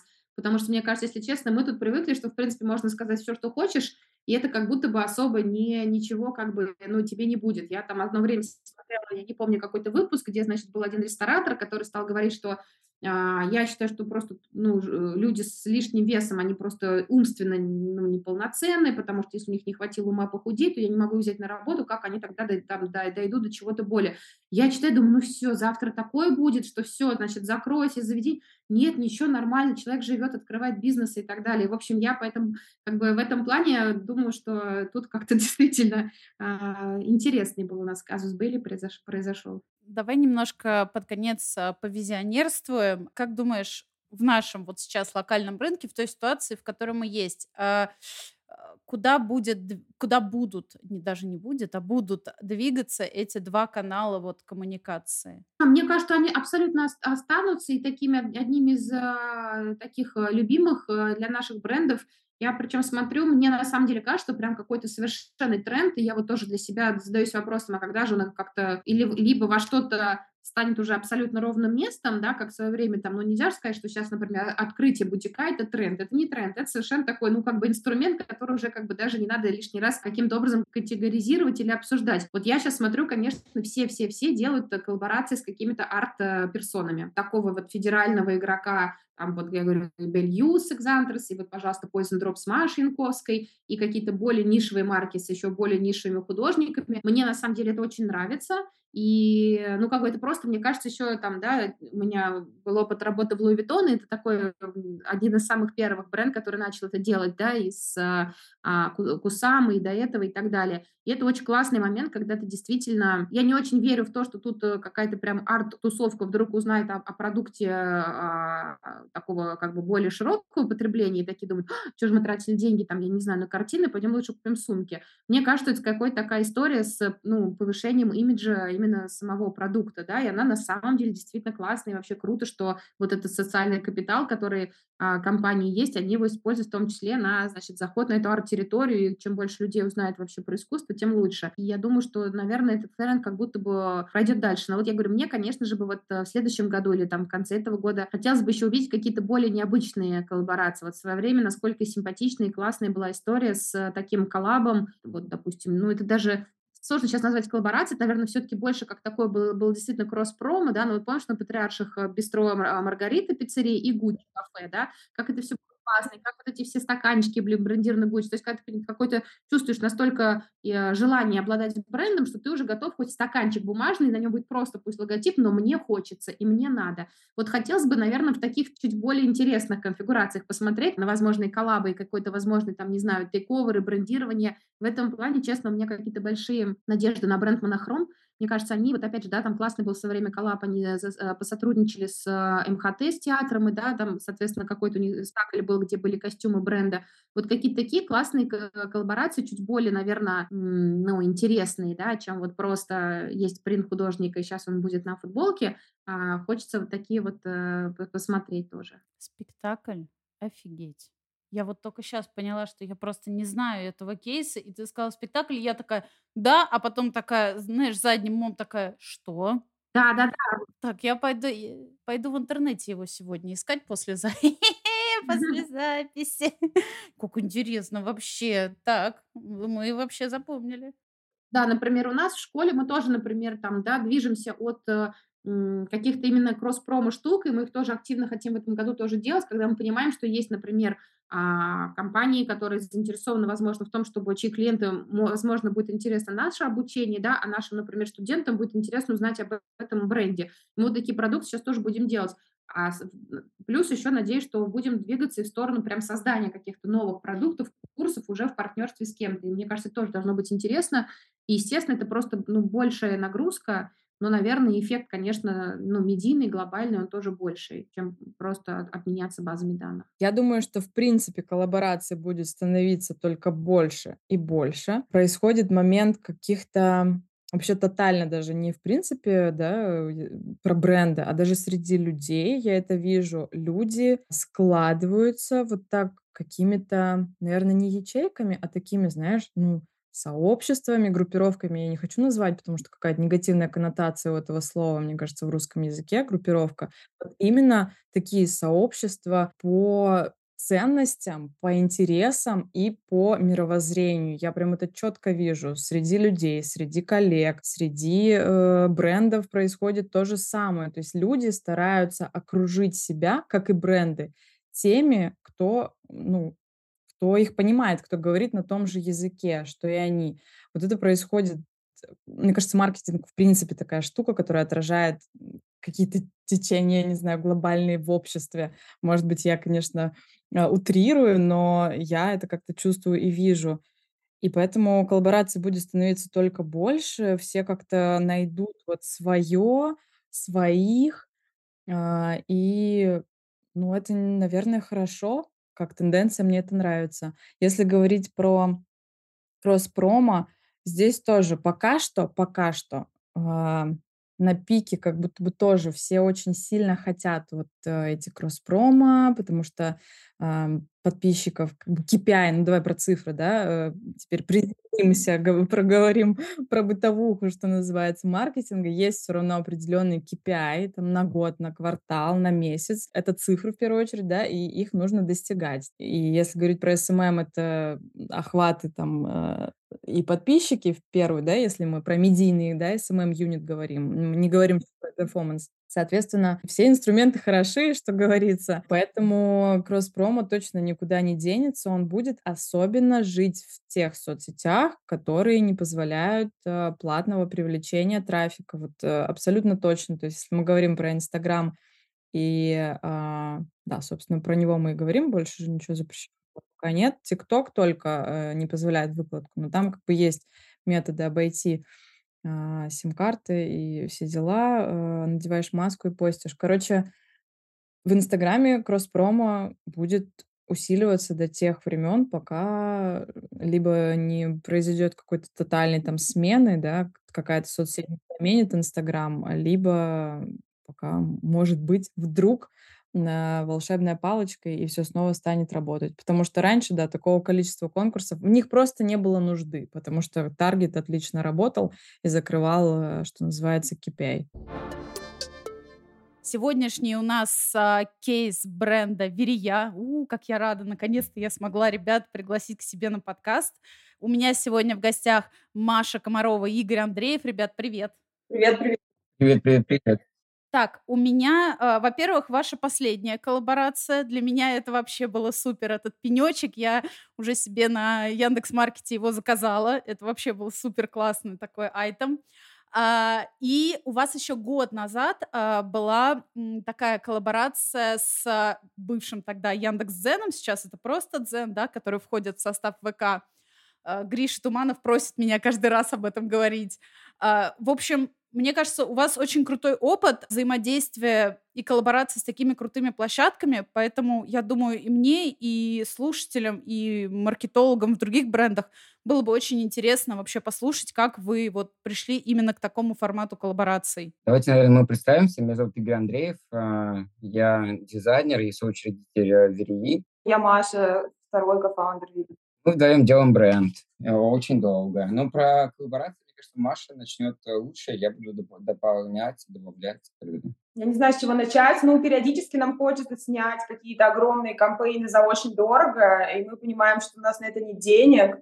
Тогда мы верстаем презентацию и отправляем ее в какое-нибудь из подразделений Яндекса, где мы расписываем, что мы хотим сделать большую съемку, мы к ней можем сделать мерч, мы можем организовать рассылку по инфлюенсерам, мы можем сделать пиар по медиа, по телеграм-каналам, стоить это будет столько-то. И все всегда такие, отличная идея, давай сделать. Ну, просто еще прикольно, что на самом деле Маша, ну, выработала систему, что мы не работаем просто, мы приходим к брендам и говорим, ребята, мы хотим с вами сделать что-то. И нас очень сильно бесит, как к нам приходят бренды и говорят, ну, сделайте для нас что-то. Ну, типа, непонятно что. Нет, я ненавижу, у меня, у меня реально меня начинает трясти, когда приходят люди с запросом, давайте сделаем что-нибудь, но мы не знаем сколько, какое количество, бюджет мы тоже не назовем, и когда-нибудь, ну когда в ближайшее время, что-то когда-то как давайте сделаем, мне начинается просто дергаться глаз как бы на этом моменте, идти слюна, как бы пузыриться. И мы выработали систему очень приятную, когда мы зачастую сами заходим к клиентам, которые нам интересны, мы формируем предложение, делаем презентацию, и мы выходим с готовым предложением о том, что вот у нас там есть кампейн, коллаборация, и мы можем вам дать определенные вещи. Например, это мерч плюс э, упоминание в соцсети, господи, в... Как это, Маша, правильно? Ну, у нас есть отдельный хва- э, слайд всегда в презентации, типа наши охваты, где вставлены скрины там из всех телеграм-каналов, медиа, которые написали про наш последний проект. Как правило, это многомиллионные охваты, там если там считать и Телеграм, и Инстаграм, там вообще какие-то десятка миллионные, вот, и этот слайд выглядит, мне кажется, всегда очень привлекательно. Внушающе, я бы сказал. А, и таким образом мы находим себе людей, которые позволяют нам продолжать делать наше творчество. Так, но пока что все похоже так же, как в подкастах. То есть, если мы, например, хотим а, каких-то рекламодателей себе получить, да, людей, которых за нашу работу заплатят, мы делаем презентацию и тоже с ней идем. В принципе, пока что очень все похоже. А вот скажите мне, а вы приходите, допустим, да, к ну, брендам, другим площадкам уже с каким-то концептом, или концепт рождается в каком-то, ну, как сказать, я не очень люблю это слово, честно говоря, но вот с энергией какой-то общей. Мы, мы в целом сейчас работаем как креативное агентство. Ну, типа, помимо Верии, mm-hmm. мы с Машей крутые креаторы. И мы работаем не только с Верией, но и с большими брендами в том числе. То есть, например, там у нас пару... Просто я не могу сейчас говорить эти бренды, потому что это такое... NDA, понимаем, а, понимаем. Не состоится. И в Верье, на самом деле, это была наша такая первая знаешь, это очень похоже на работу в журналах. Мне кажется, работа в журналах и работа со спецпроектами научила нас работать, э, научила нас искать деньги. Ну, мне кажется, наша позиция в том, что надо всегда приходить с конкретным предложением, типа ни у, ни у кого из людей нет времени, там каждому маркетинг-директору любого бренда падает в день там 100 пресса, них бизнеса из разных, и это всех щелей. И если у тебя будет просто презентация «Привет, вот мы, давайте вы мне нам скажете, что делать», как бы, ну, ни у кого нет ни времени, ни желания тратить на тебя время. И как, мне кажется, как бы наша позиция в том, что ты должен прийти всегда с готовым предложением, чтобы человек посмотрел и сказал «Да, они додумывают до тебя, что ты хочешь». Ну, еще, мне кажется, важно добавить, что не то, чтобы мы не работаем совсем с входящими сообщениями. Мы, например, делали еще креативную рассылку с Яндекс Плюсом полтора года назад. Это ребята сами к нам пришли, у них уже была идея, как бы, и, но просто когда мы говорим, что я говорю, что у меня дергается глаз, у меня дергается глаз не от входящих всех, а от входящих всех, типа, принеси что, не знаю что от входящих в стиле «давайте сделаем коллаборацию, сроки такие-то, хотим примерно это, бюджет такой», как бы исключительно идут слезы радости из глаз. И, и сейчас выработалась э, определенная система работы, которая нам очень нравится. И коллаборация с Яндексом, как бы, это наша, наверное... Ну, с Зеном была крутая коллаборация определенная, но с Яндексом мы уже продумывали не только фотосъемку, например, и какую-то мерч-рассылку, а мы еще придумывали уже рассылку, которая более креативная, сумасшедшая, яркая. И со всеми блогерами, например, мы договорились сами. То есть нам не помогал никак по э, пиару с инфлюенсерами Яндекс. Ого, ничего себе. А, слушайте, а вот вы в основном а, сотрудничаете, я, возможно, к своему стыду, вот а, вот только последние а, две коллаборации, да, нашла. А вот вы с другими брендами, а, если сотрудничали, да, когда-либо, можете, да, пожалуйста, рассказать кейсы? Типа у нас здесь овервью, в принципе, мы делали четыре, мне кажется, коллаборации, ну, четыре с половиной. Это вот Дзен, Яндекс Универмаг, Яндекс Плюс, цветной, плюс, ну, допустим, мы когда запускали, у нас стартовали э, проект после продажи в КМ-20 в концепт-сторе, мы строили им тоже инсталляцию, делали какую-то вечеринку запуска, не знаю, можно это назвать коллаборацией или нет, наверное, скорее нет, но, в общем, тоже мы делали какой-то ивент, э, движуху и все в таком но, с другой стороны, мы продавались только в КМ-20. у нас типа такой подход, что куда бы мы ни приходим, мы всегда прорабатываем полностью сами свой, свой путь. А, то есть это ну, не, не сильно возможно делать там, в Китае или еще где-то, потому что мы физически там не находимся. У нас нет а, на данный момент таких огромных бюджетов, мы не против этих бюджетов. Но, допустим, первая большая коллаборация, наверное, была с, а, понятное дело, КМ-20, когда про нас написали все, и следующая с Цветном. И прикол нашего бренда заключается в том, что мы не просто бренд одежды, а мы некий мир, не некий мир, мы мир а, с множеством персонажей, и в Цветном у нас получилось построить огромную инсталляцию с чихпауками 3-4, да? Ну, там будет это, э, инсталляция высотой 7 этажей в главном ну, называется, атриуме цветного, где у них стена с растениями, мы полностью всю эту стену закрыли вязаной инсталляцией, плюс э, скульптурами пауков чихуахуа, которые наши тотемные животные.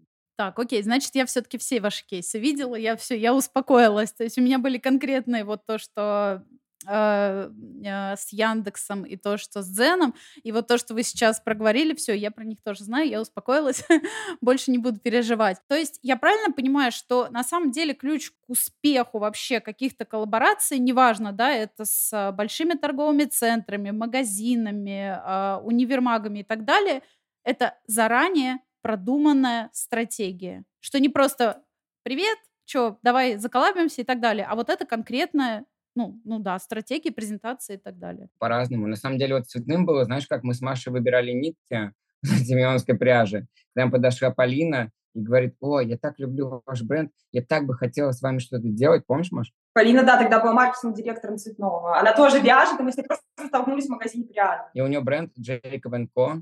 А, и она говорит, все, давайте делать. И знаешь, это была первая коллаборация, когда, когда ты работаешь в журнале, у тебя все это происходит очень натяжно. Ну, по сути, коллаборация можно назвать спецпроектом. Ну, потому что ты выступаешь как э, площадка, которая коллаборируется с неким брендом, и вы создаете некий новый продукт. И с Полиной было настолько просто, что я нарисовал кривой эскиз, э, и вообще изначально, типа, там, я думал, что это все будет выткано на э, ковре, но потом мы типа, с Машей обговорили и решили делать скульптуры огромные, которые будут висеть из пауков на штуке. Но прикол, что это было так просто и легко, и как будто бы это, знаешь, нам дало очень большой толчок, а что мы можем больше.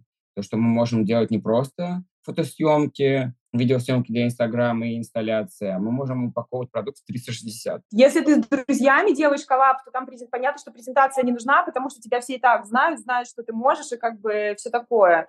А если ты делаешь некий newbies, то есть сам приходишь к клиенту, который тебя еще не знает как человека, и тебе надо как бы продать ему свой проект, то ну, я считаю, что хорошая презентация с конкретным понятным предложением с прописанными всеми его составляющими частями, и главное, ну, как бы слайд, что клиент от этого получит. Не то, что мы сделаем вам классные, прикольные вещи, вау, как здорово, а то, что мы сделаем вам классные, прикольные вещи, вау, как здорово, и благодаря ним вы получите столько-то миллионов охватов, типа, в Инстаграме, столько-то в Телеграме, столько-то в медиа, у вас вырастет бренд-нолледж, типа, знание о бренде и все такое. Ну, то есть нужно, чтобы клиент понятно понимал, что ты ему предлагаешь, зачем ему это надо. Еще мы всегда вставляем презентацию наши предыдущие проекты. Ну, то есть типа, либо наши съемки, либо еще что-то. Ну, то есть понятно, что когда мы выступаем как бренд, мы показываем только по вере. Когда мы работаем как креативное агентство, мы показываем э, проекты, которые мы делали outdoor. Блин, сразу видно, что люди прям вот, вот не просто бренд создали, а прям в профессии. Я, я прям слушаю и такая, а, как классно, это не просто делается по наитию, господи, слава богу, хорошо, что есть такие бренды. Ну, мы фанаты. Это по наитию, но почему-то у нас очень профессионально. Да, да, да, так и есть. Это знаешь, типа, вот мы сейчас были на интервью у Мур, и она говорит, ну, ребят, ну, многие так говорят, но вы же понимаете, вы бы не стали, типа, тем брендом, потому что вы бы не, ну, потому что мы с Машей работали вместе в номеро, и, по сути, как бы Веря родилась э, э, у нас вместе. Э, и как бы так, какая она есть, это потому что работает двух людей. Мы изначально работали вместе, ну, в медиа, а ты понимаешь, типа, инструменты, которые применяются в медиа, в номеро, э, допустим, это было, это также прекрасно перекладывается на любой продукт. И ты, когда ты понимаешь систему, это уже так легко. Да, да, да. Э, это я на сто процентов согласна. Когда ты реально обладаешь какими-то инструментами, тебе даже свой проект проще делать. Просто не все отваживаются на такой дополнительный проект, потому что, наверное, это занимает огромное количество времени. Очень, а, зачастую. Ну, знаешь, типа, а, типа слово «паразит», слово полифразия, которое мы любим использовать. а, но это очень крутое портфолио. За счет э, Верии мы можем э, делать э, супер отбитые, отъехавшие проекты. Сейчас Яндексом мы разослали людям 150 пней.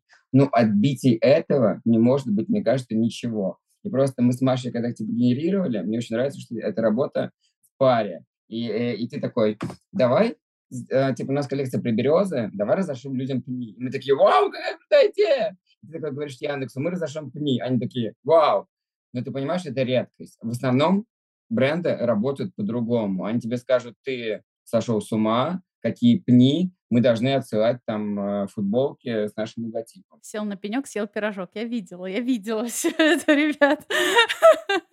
Я слежу за вами. Ну, в хорошем смысле. Играет э, роль упаковка. То есть, допустим, я могу скреативить, а Маша очень хорошо упаковывает вообще все. Помимо того, что она типа, тоже на креативном месте, но из-за того, что у нее хороший журналистский опыт, она может упаковать продукт в единую связующую цепь. Это вот то, чего не хватает очень многим брендам. Что ты часто смотришь на бренд, и ты не понимаешь, про что он. Ты смотришь на вериху, ты сразу понимаешь, что это. У меня сразу паучки в голове, вот эти зеленые. Ну, ну это у меня. Пока что пенек, видимо, не закрепился где-то там в подсознании, а прикинь, но а вот прикинь, паучки пенек зеленые. И паучка сверху. И паучок сверху, да, на, на пеньке сидит и ест пирожок. Ну, к вопросу о времени, наверное, типа, да, это адские, э, адские затраты времени, но я даже не знаю, если честно, куда она уходит. То есть, по сути, ну, сделать проект — это, ну, как бы придумать саму идею, нарисовать все эскизы, составить списки медиа и списки инфлюенсеров, написать всем инфлюенсерам, всем медиа несколько раз, сначала собрать адреса, потом, типа, фоллоуапность, все ли подошло, все ли хорошо, и как бы собрать отчет, как бы это звучит как недолго, но это звучит как, типа, пять дней работы, но по факту это, типа, два месяца работы, я не могу даже сказать, почему так много получается, но по факту это довольно времязатратно, конечно. Следующая идея для подкаста — это общаться с людьми, у которых нет свободного времени, потому что у них работа и проекты. Вот Самая смешная шутка на эту тему, что у меня, что у Маши, у нас есть татуировки, у меня на вот здесь, где написано... У меня на жопе я показывать не буду. Что ты делаешь в свободное время? Не знаю, видно это или нет. Не, не видно. А, все, вижу, вижу, вижу. вижу. И у Маши, и у Маши ну, на пояснице. Да, у нас татуировка с надписью «А что ты делаешь в свободное время?» Но я бы не сказала, что у нас его нет. Я, например, сейчас в Ереване делаю ничего. Но это такое время. Типа у меня э, очень много запары, потому что мы как бы занимаемся не только бельей, но у нас еще куча других проектов. И мы, знаешь, очень много накреативили сейчас, и мы ждем, э, как это сказать, пожинать плоды. Выхлопа. Да, у нас все в стадии препрода, мы ждем, когда это все перейдет в стадию продакшена, короче. Мы закинули невод и ждем э, улов. Самое важное, очень много сеять. Что посеешь, что и пожнешь. Мы, в принципе, обожаем русскую культуру и все, что с ней связано. И поговорки. Поговорки. Сел на пенек, съел пирожок, что посеешь, что и пожнешь. Ой, ребят, давайте напоследок, давно я так весело не проводила записи, и напоследок, что вы можете посоветовать а, брендам, вообще всем, но лучше локальным? Ну, конечно же, не, коллаборации, не делать коллаборации ни с Яндексом, ни с другими крупными брендами, потому что со всеми ними хотим делать коллаборации мы. А, блин, да я даже не знаю, что посоветовать. Блин, я вспомнила сейчас, а, представляете, я сейчас вспомнила другую, по, я не знаю, это пословица или поговорка, поп поднял место, потерял. Не знаю, почему это у меня в голове пронеслось, но...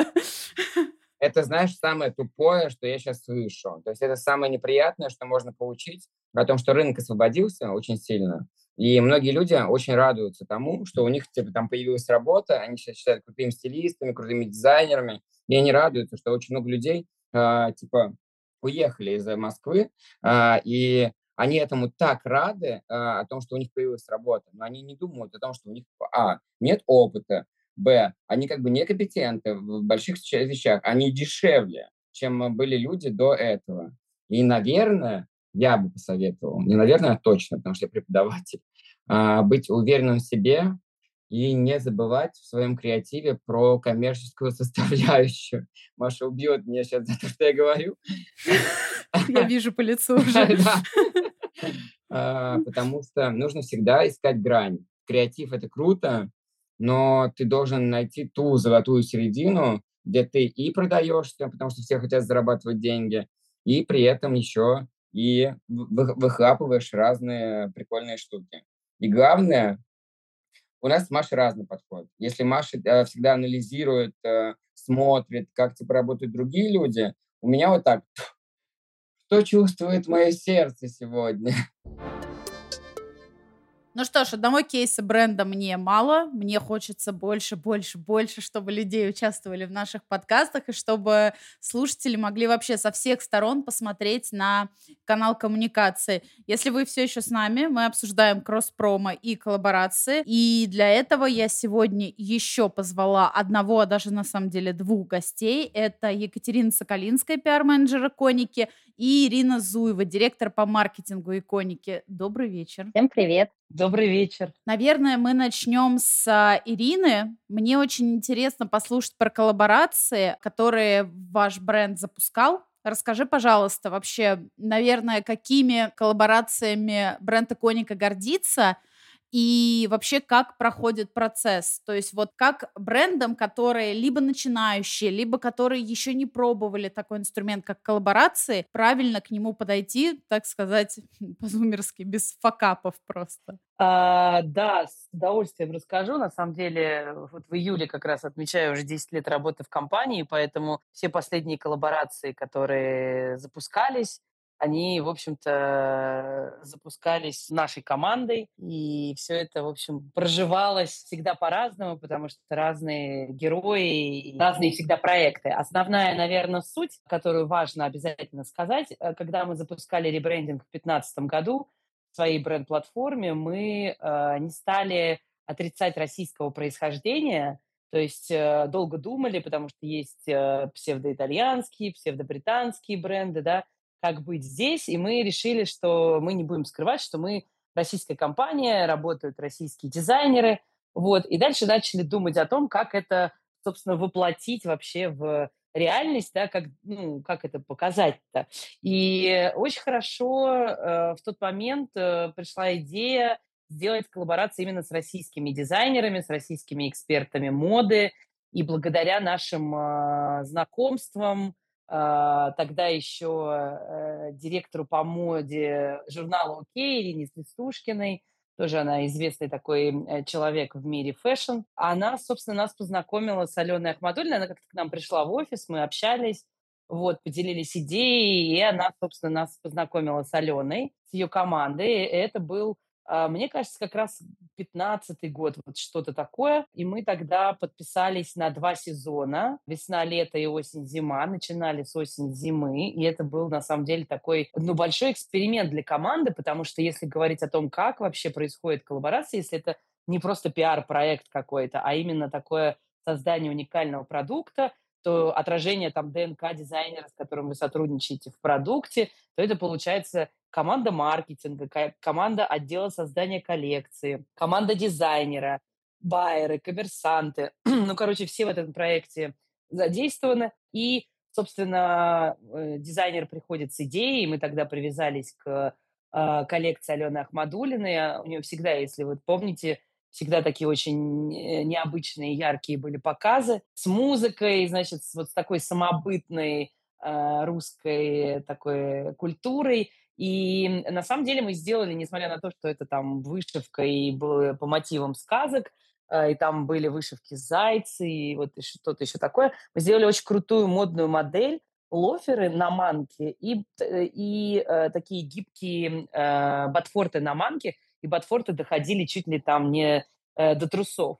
Вот, и они были такого там голубого цвета, ярко-розового, то есть, ну, такой был супер э, необычный проект и продукт для рынка. Вот мы как бы так, э, ну, переживали, как это будет. На самом деле очень круто зашло, и там определенные лоферы прям распродались в моменты. Соответственно, здесь помимо того, что творческие команды создают продукт, там с дизайнером вместе силуэты, формы, материалы, цвета, дальше идет продвижение. И мы, э, Алена у нас была главной героиней нашей съемки, вот тогда еще нам снимала ее хорошая знакомая Наталья Лавердян, которая э, сейчас, э, собственно, свой бренд прекрасно развивает э, в Британии. Вот, ну то есть такая команда, команда мечты. Мы сделали первый раз такую пресс-презентацию. И, в общем-то, два сезона так прожили, прекрасно, вовлекли селебрити. В общем, начали так раскачивать информационный рынок. Потом у нас была коллаборация с Эвелиной Хромченко, тоже очень такая знаковая, яркая, и там мы делали и коллекцию крутую, Эвелина снималась у нас в рекламе, и презентации очень были такие громкие, и реклама, то есть э, такой яркий тоже был проект. После этого у нас был, ну, мы делали капсулу с дизайнерами Рубан, с Юлией Высоцкой, с Ушатава, э, с Ксенией Челенгаровой выпустили эко-капсулу. Яндекс Маркетом в прошлом году, сделали спецпроект с Еленой Крыгиной. То есть на самом деле э, коллаборация – это наш конек. А как вообще коллаборация может э, помочь э, бренду, бизнесу? Ну, задача у иконики, да, мы сегодня до нашей встречи обсуждали как раз, что бренд существует на рынке уже давно, и в этом году это 31 год. Вот я работаю 10 лет в холдинге, в который ходит иконика, уже 17 лет работаю. То есть, э, ну, такая как бы компания с историей. И э, на фэшн-рынке тебе э, как бы нужно прилагать много усилий для того, чтобы бренд вот такой с историей как-то двигать вперед и показывать, что он очень актуальный, и на самом деле классные коллекции предлагает. И поэтому наша задача была в рамках коллаборации и вообще всех спецпроектов идти в ногу со временем, да, не будем там переходить на английские всякие термины, а, то есть показывать э, свою актуальность, модность, трендовость. И, собственно, наша задача была таким образом спозиционировать бренд, поменять восприятие, а, привлечь более молодую модную аудиторию, привлечь инфлюенсеров. И на самом деле вот на сегодня можно сказать, что иконики это прекрасно удается. А вот, кстати, да, про инфлюенсеров и в ногу со временем. Вы рассматриваете коллаборации вот прям с инфлюенсерами поколения Z? Ну, то есть вот сейчас молодые кто креаторы? А, на самом деле мы не исключаем а, вообще никаких, а, ну, там, совершенно разных проектов, и поэтому у нас появился даже такой, да, проект с Яндекс.Маркетом, а это была как раз команда очень креативная, там все известные личности тоже сработали с нами, и, в общем-то, ну, такой тоже продукт получился не характерный для иконики. Мы там придумали такие ботинки, э, назвали их дутсы а, от э, слова boots и дутики. Вот, то есть такой, такая яркая коллекция, и, в общем, получилось супер. И на самом деле с блогерами мы сотрудничаем, самыми разными, но они, конечно, там должны, наверное, должен быть мэч такой вот с точки зрения ДНК. Иконика – это всегда про элегантность, иконика – это всегда про женственность, вот, то есть э, не про там какую-то грубую эпатажную моду, поэтому основная задача подбирать таких героев, которые вот отражают ДНК бренда.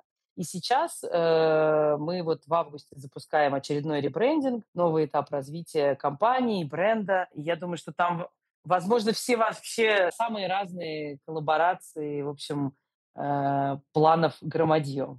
О, супер, ну будем ждать. Кстати, забавно то, что буквально перед вами мы сейчас общались с э, Верией, и у них тоже коллаборация с Яндекс Маркетом.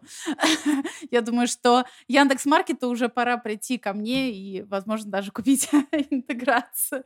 Так часто мы их упоминаем. Так, хорошо, с коллаборациями разобрались. Теперь хочется поподробнее послушать про кросс-промо. Кать, давай, как, как вообще в иконике э, кросс-промо реализовывается? Ирин, спасибо. Я сижу, на самом деле, улыбаюсь, потому что вот вы говорите, о чем вы до нашей встречи беседовали, а мы как раз вот прям в процессах ребрендинга, и да, на самом деле столько впереди всего, уже и не терпится, и очень-очень хочется всех порадовать я надеюсь. По поводу кросс-промо, это ну, для меня, как для пиар-менеджера, каждый проект, каждый спецпроект с брендами-партнерами, это как маленький такой тоже отдельный, не знаю, супер-мега запуск, потому что вся наша команда очень тщательно относится а, к выбору да, партнеров и к тому, какая будет тема, о чем мы будем говорить, кого мы пригласим из экспертов э, fashion или стилистов помогать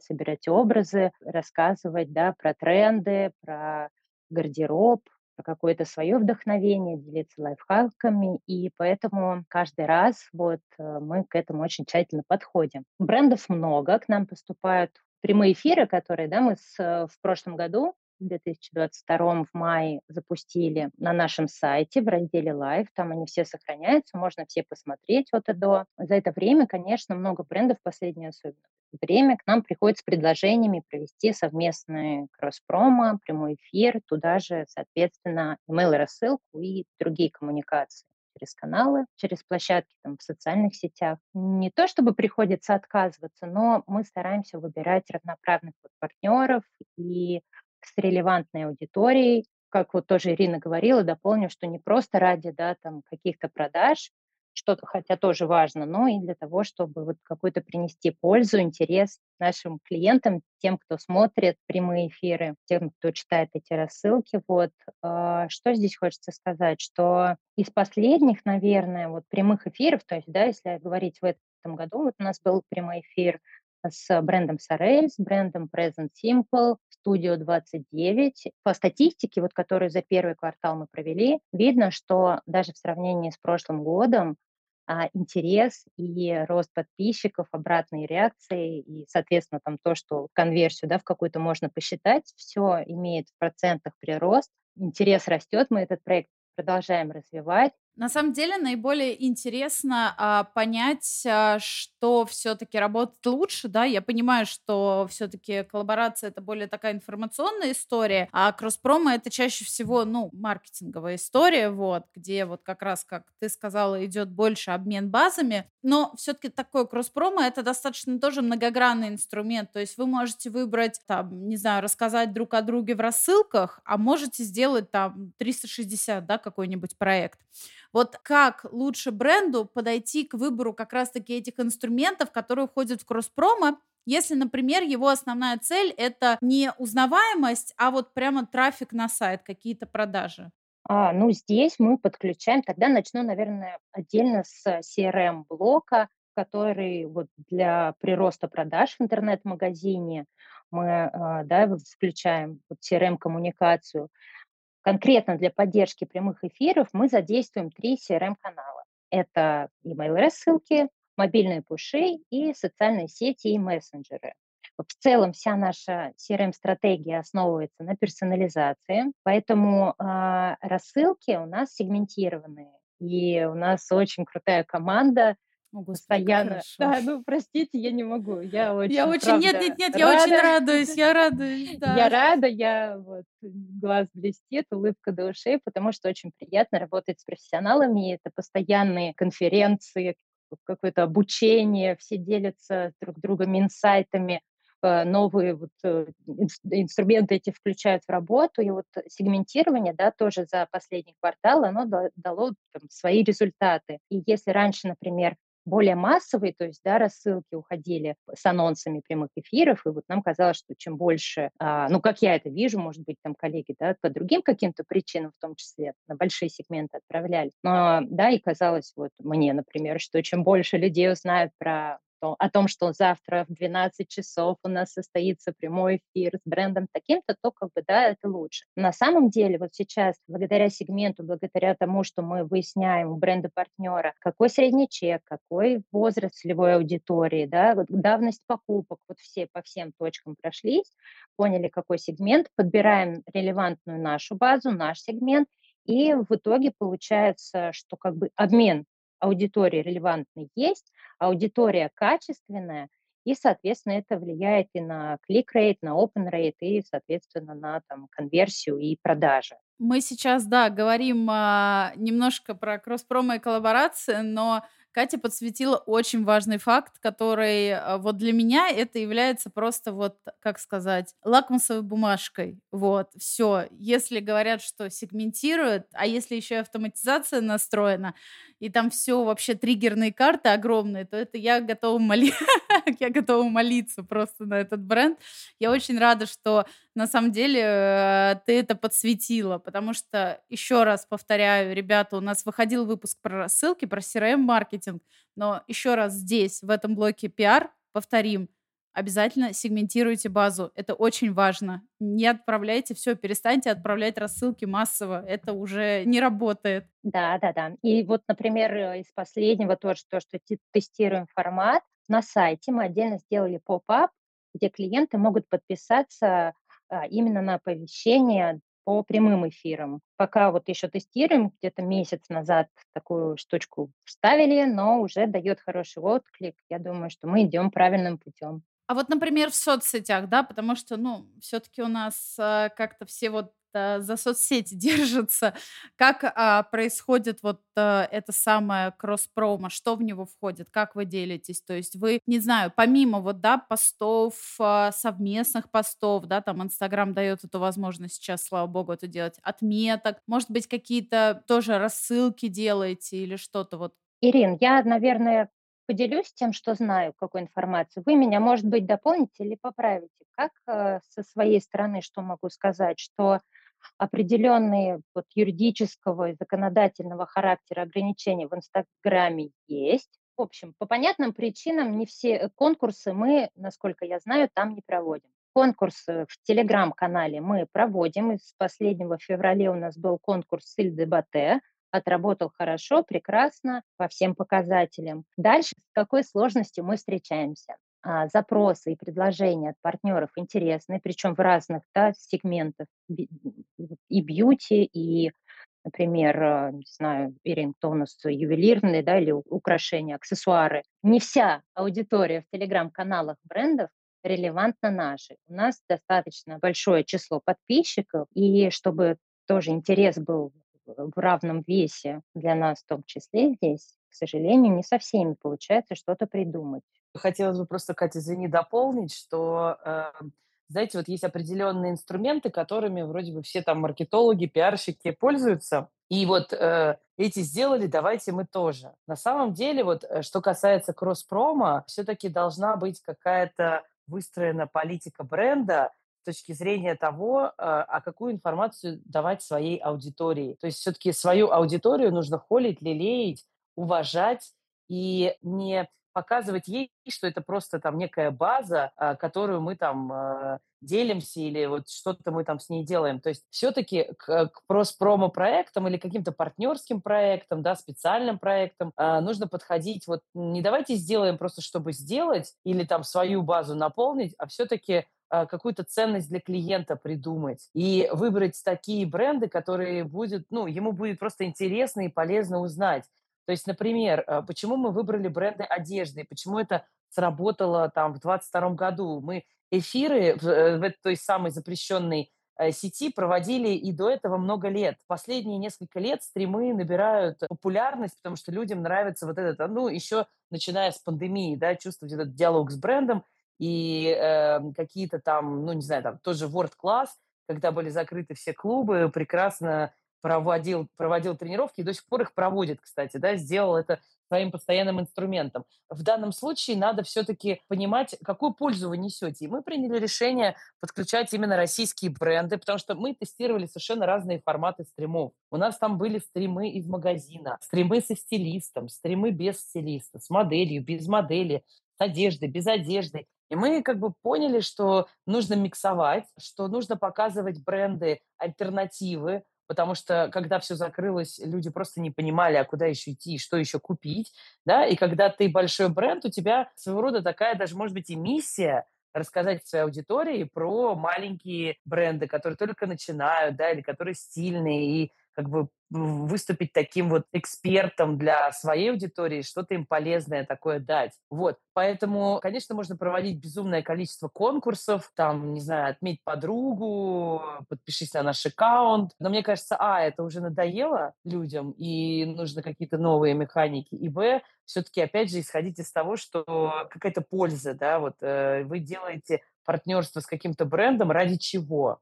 Вот, э, и какую пользу от этого клиент получит. Вот я бы это подсветила просто как важный такой момент стратегии философии. Да нет, я просто вот могу бесконечно приводить примеры. Не знаю, Ирина, вот а, давайте расскажем, например, вот с брендом Сорель. У нас с ними было в их э, шоуруме флагманском два прямых эфира.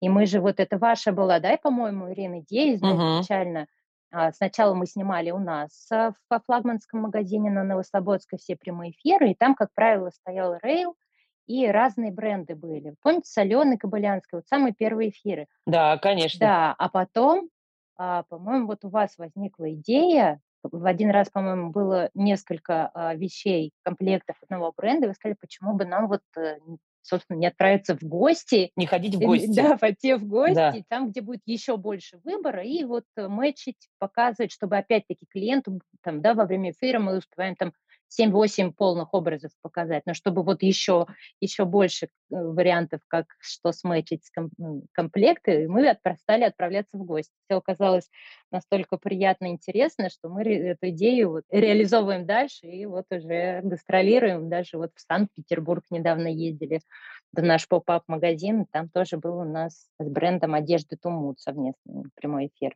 То есть я правильно понимаю, вы э, в качестве, ну, сделали что-то вроде такого шоу, где вы ходите в гости к брендам и показываете, как мэчить э, иконику с, э, там, ну, например, с теми же Сорель, да?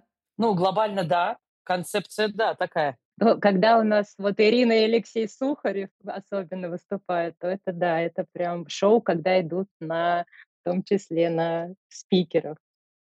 Вы смотрели Ирину Зуеву и, и, и, Сер... и Алексея Сухарева? Смотрели хоть один эфир наш? Пока что нет, не смотрела. Обязательно посмотрите. Начните с этого. Надо будет обязательно посмотреть, да, и зрителям тоже. Каким зрителям, господи? Слушателям. Ребята, слушай. зрителям, потому что я сейчас... Ну, девушек я не вижу, но они, они видят меня, как я э, всю нашу запись улыбаюсь вот, от радости. Ну что, Екатерина, Ирина, спасибо вам огромное. Я, честно говоря, правда была очень рада э, услышать вас. И, наконец-то, спустя четыре сезона почти позатрудничать с таким э, крутым и большим брендом, как Иконика. Правда, огромное вам спасибо. Спасибо вам за приглашение. Да, мы, в общем, всегда открыты, готовы делиться и сотрудничать с разными брендами и проектами. Спасибо тоже от тебя. Желаю вам развития, успехов дальнейших. Тоже слушаем ваши подкасты. А это был подкаст «Патрик на линии». Слушайте нас на всех платформах, где вы слушаете подкасты. Естественно, снова ставьте нам оценки, пишите отзывы и до следующего эпизода.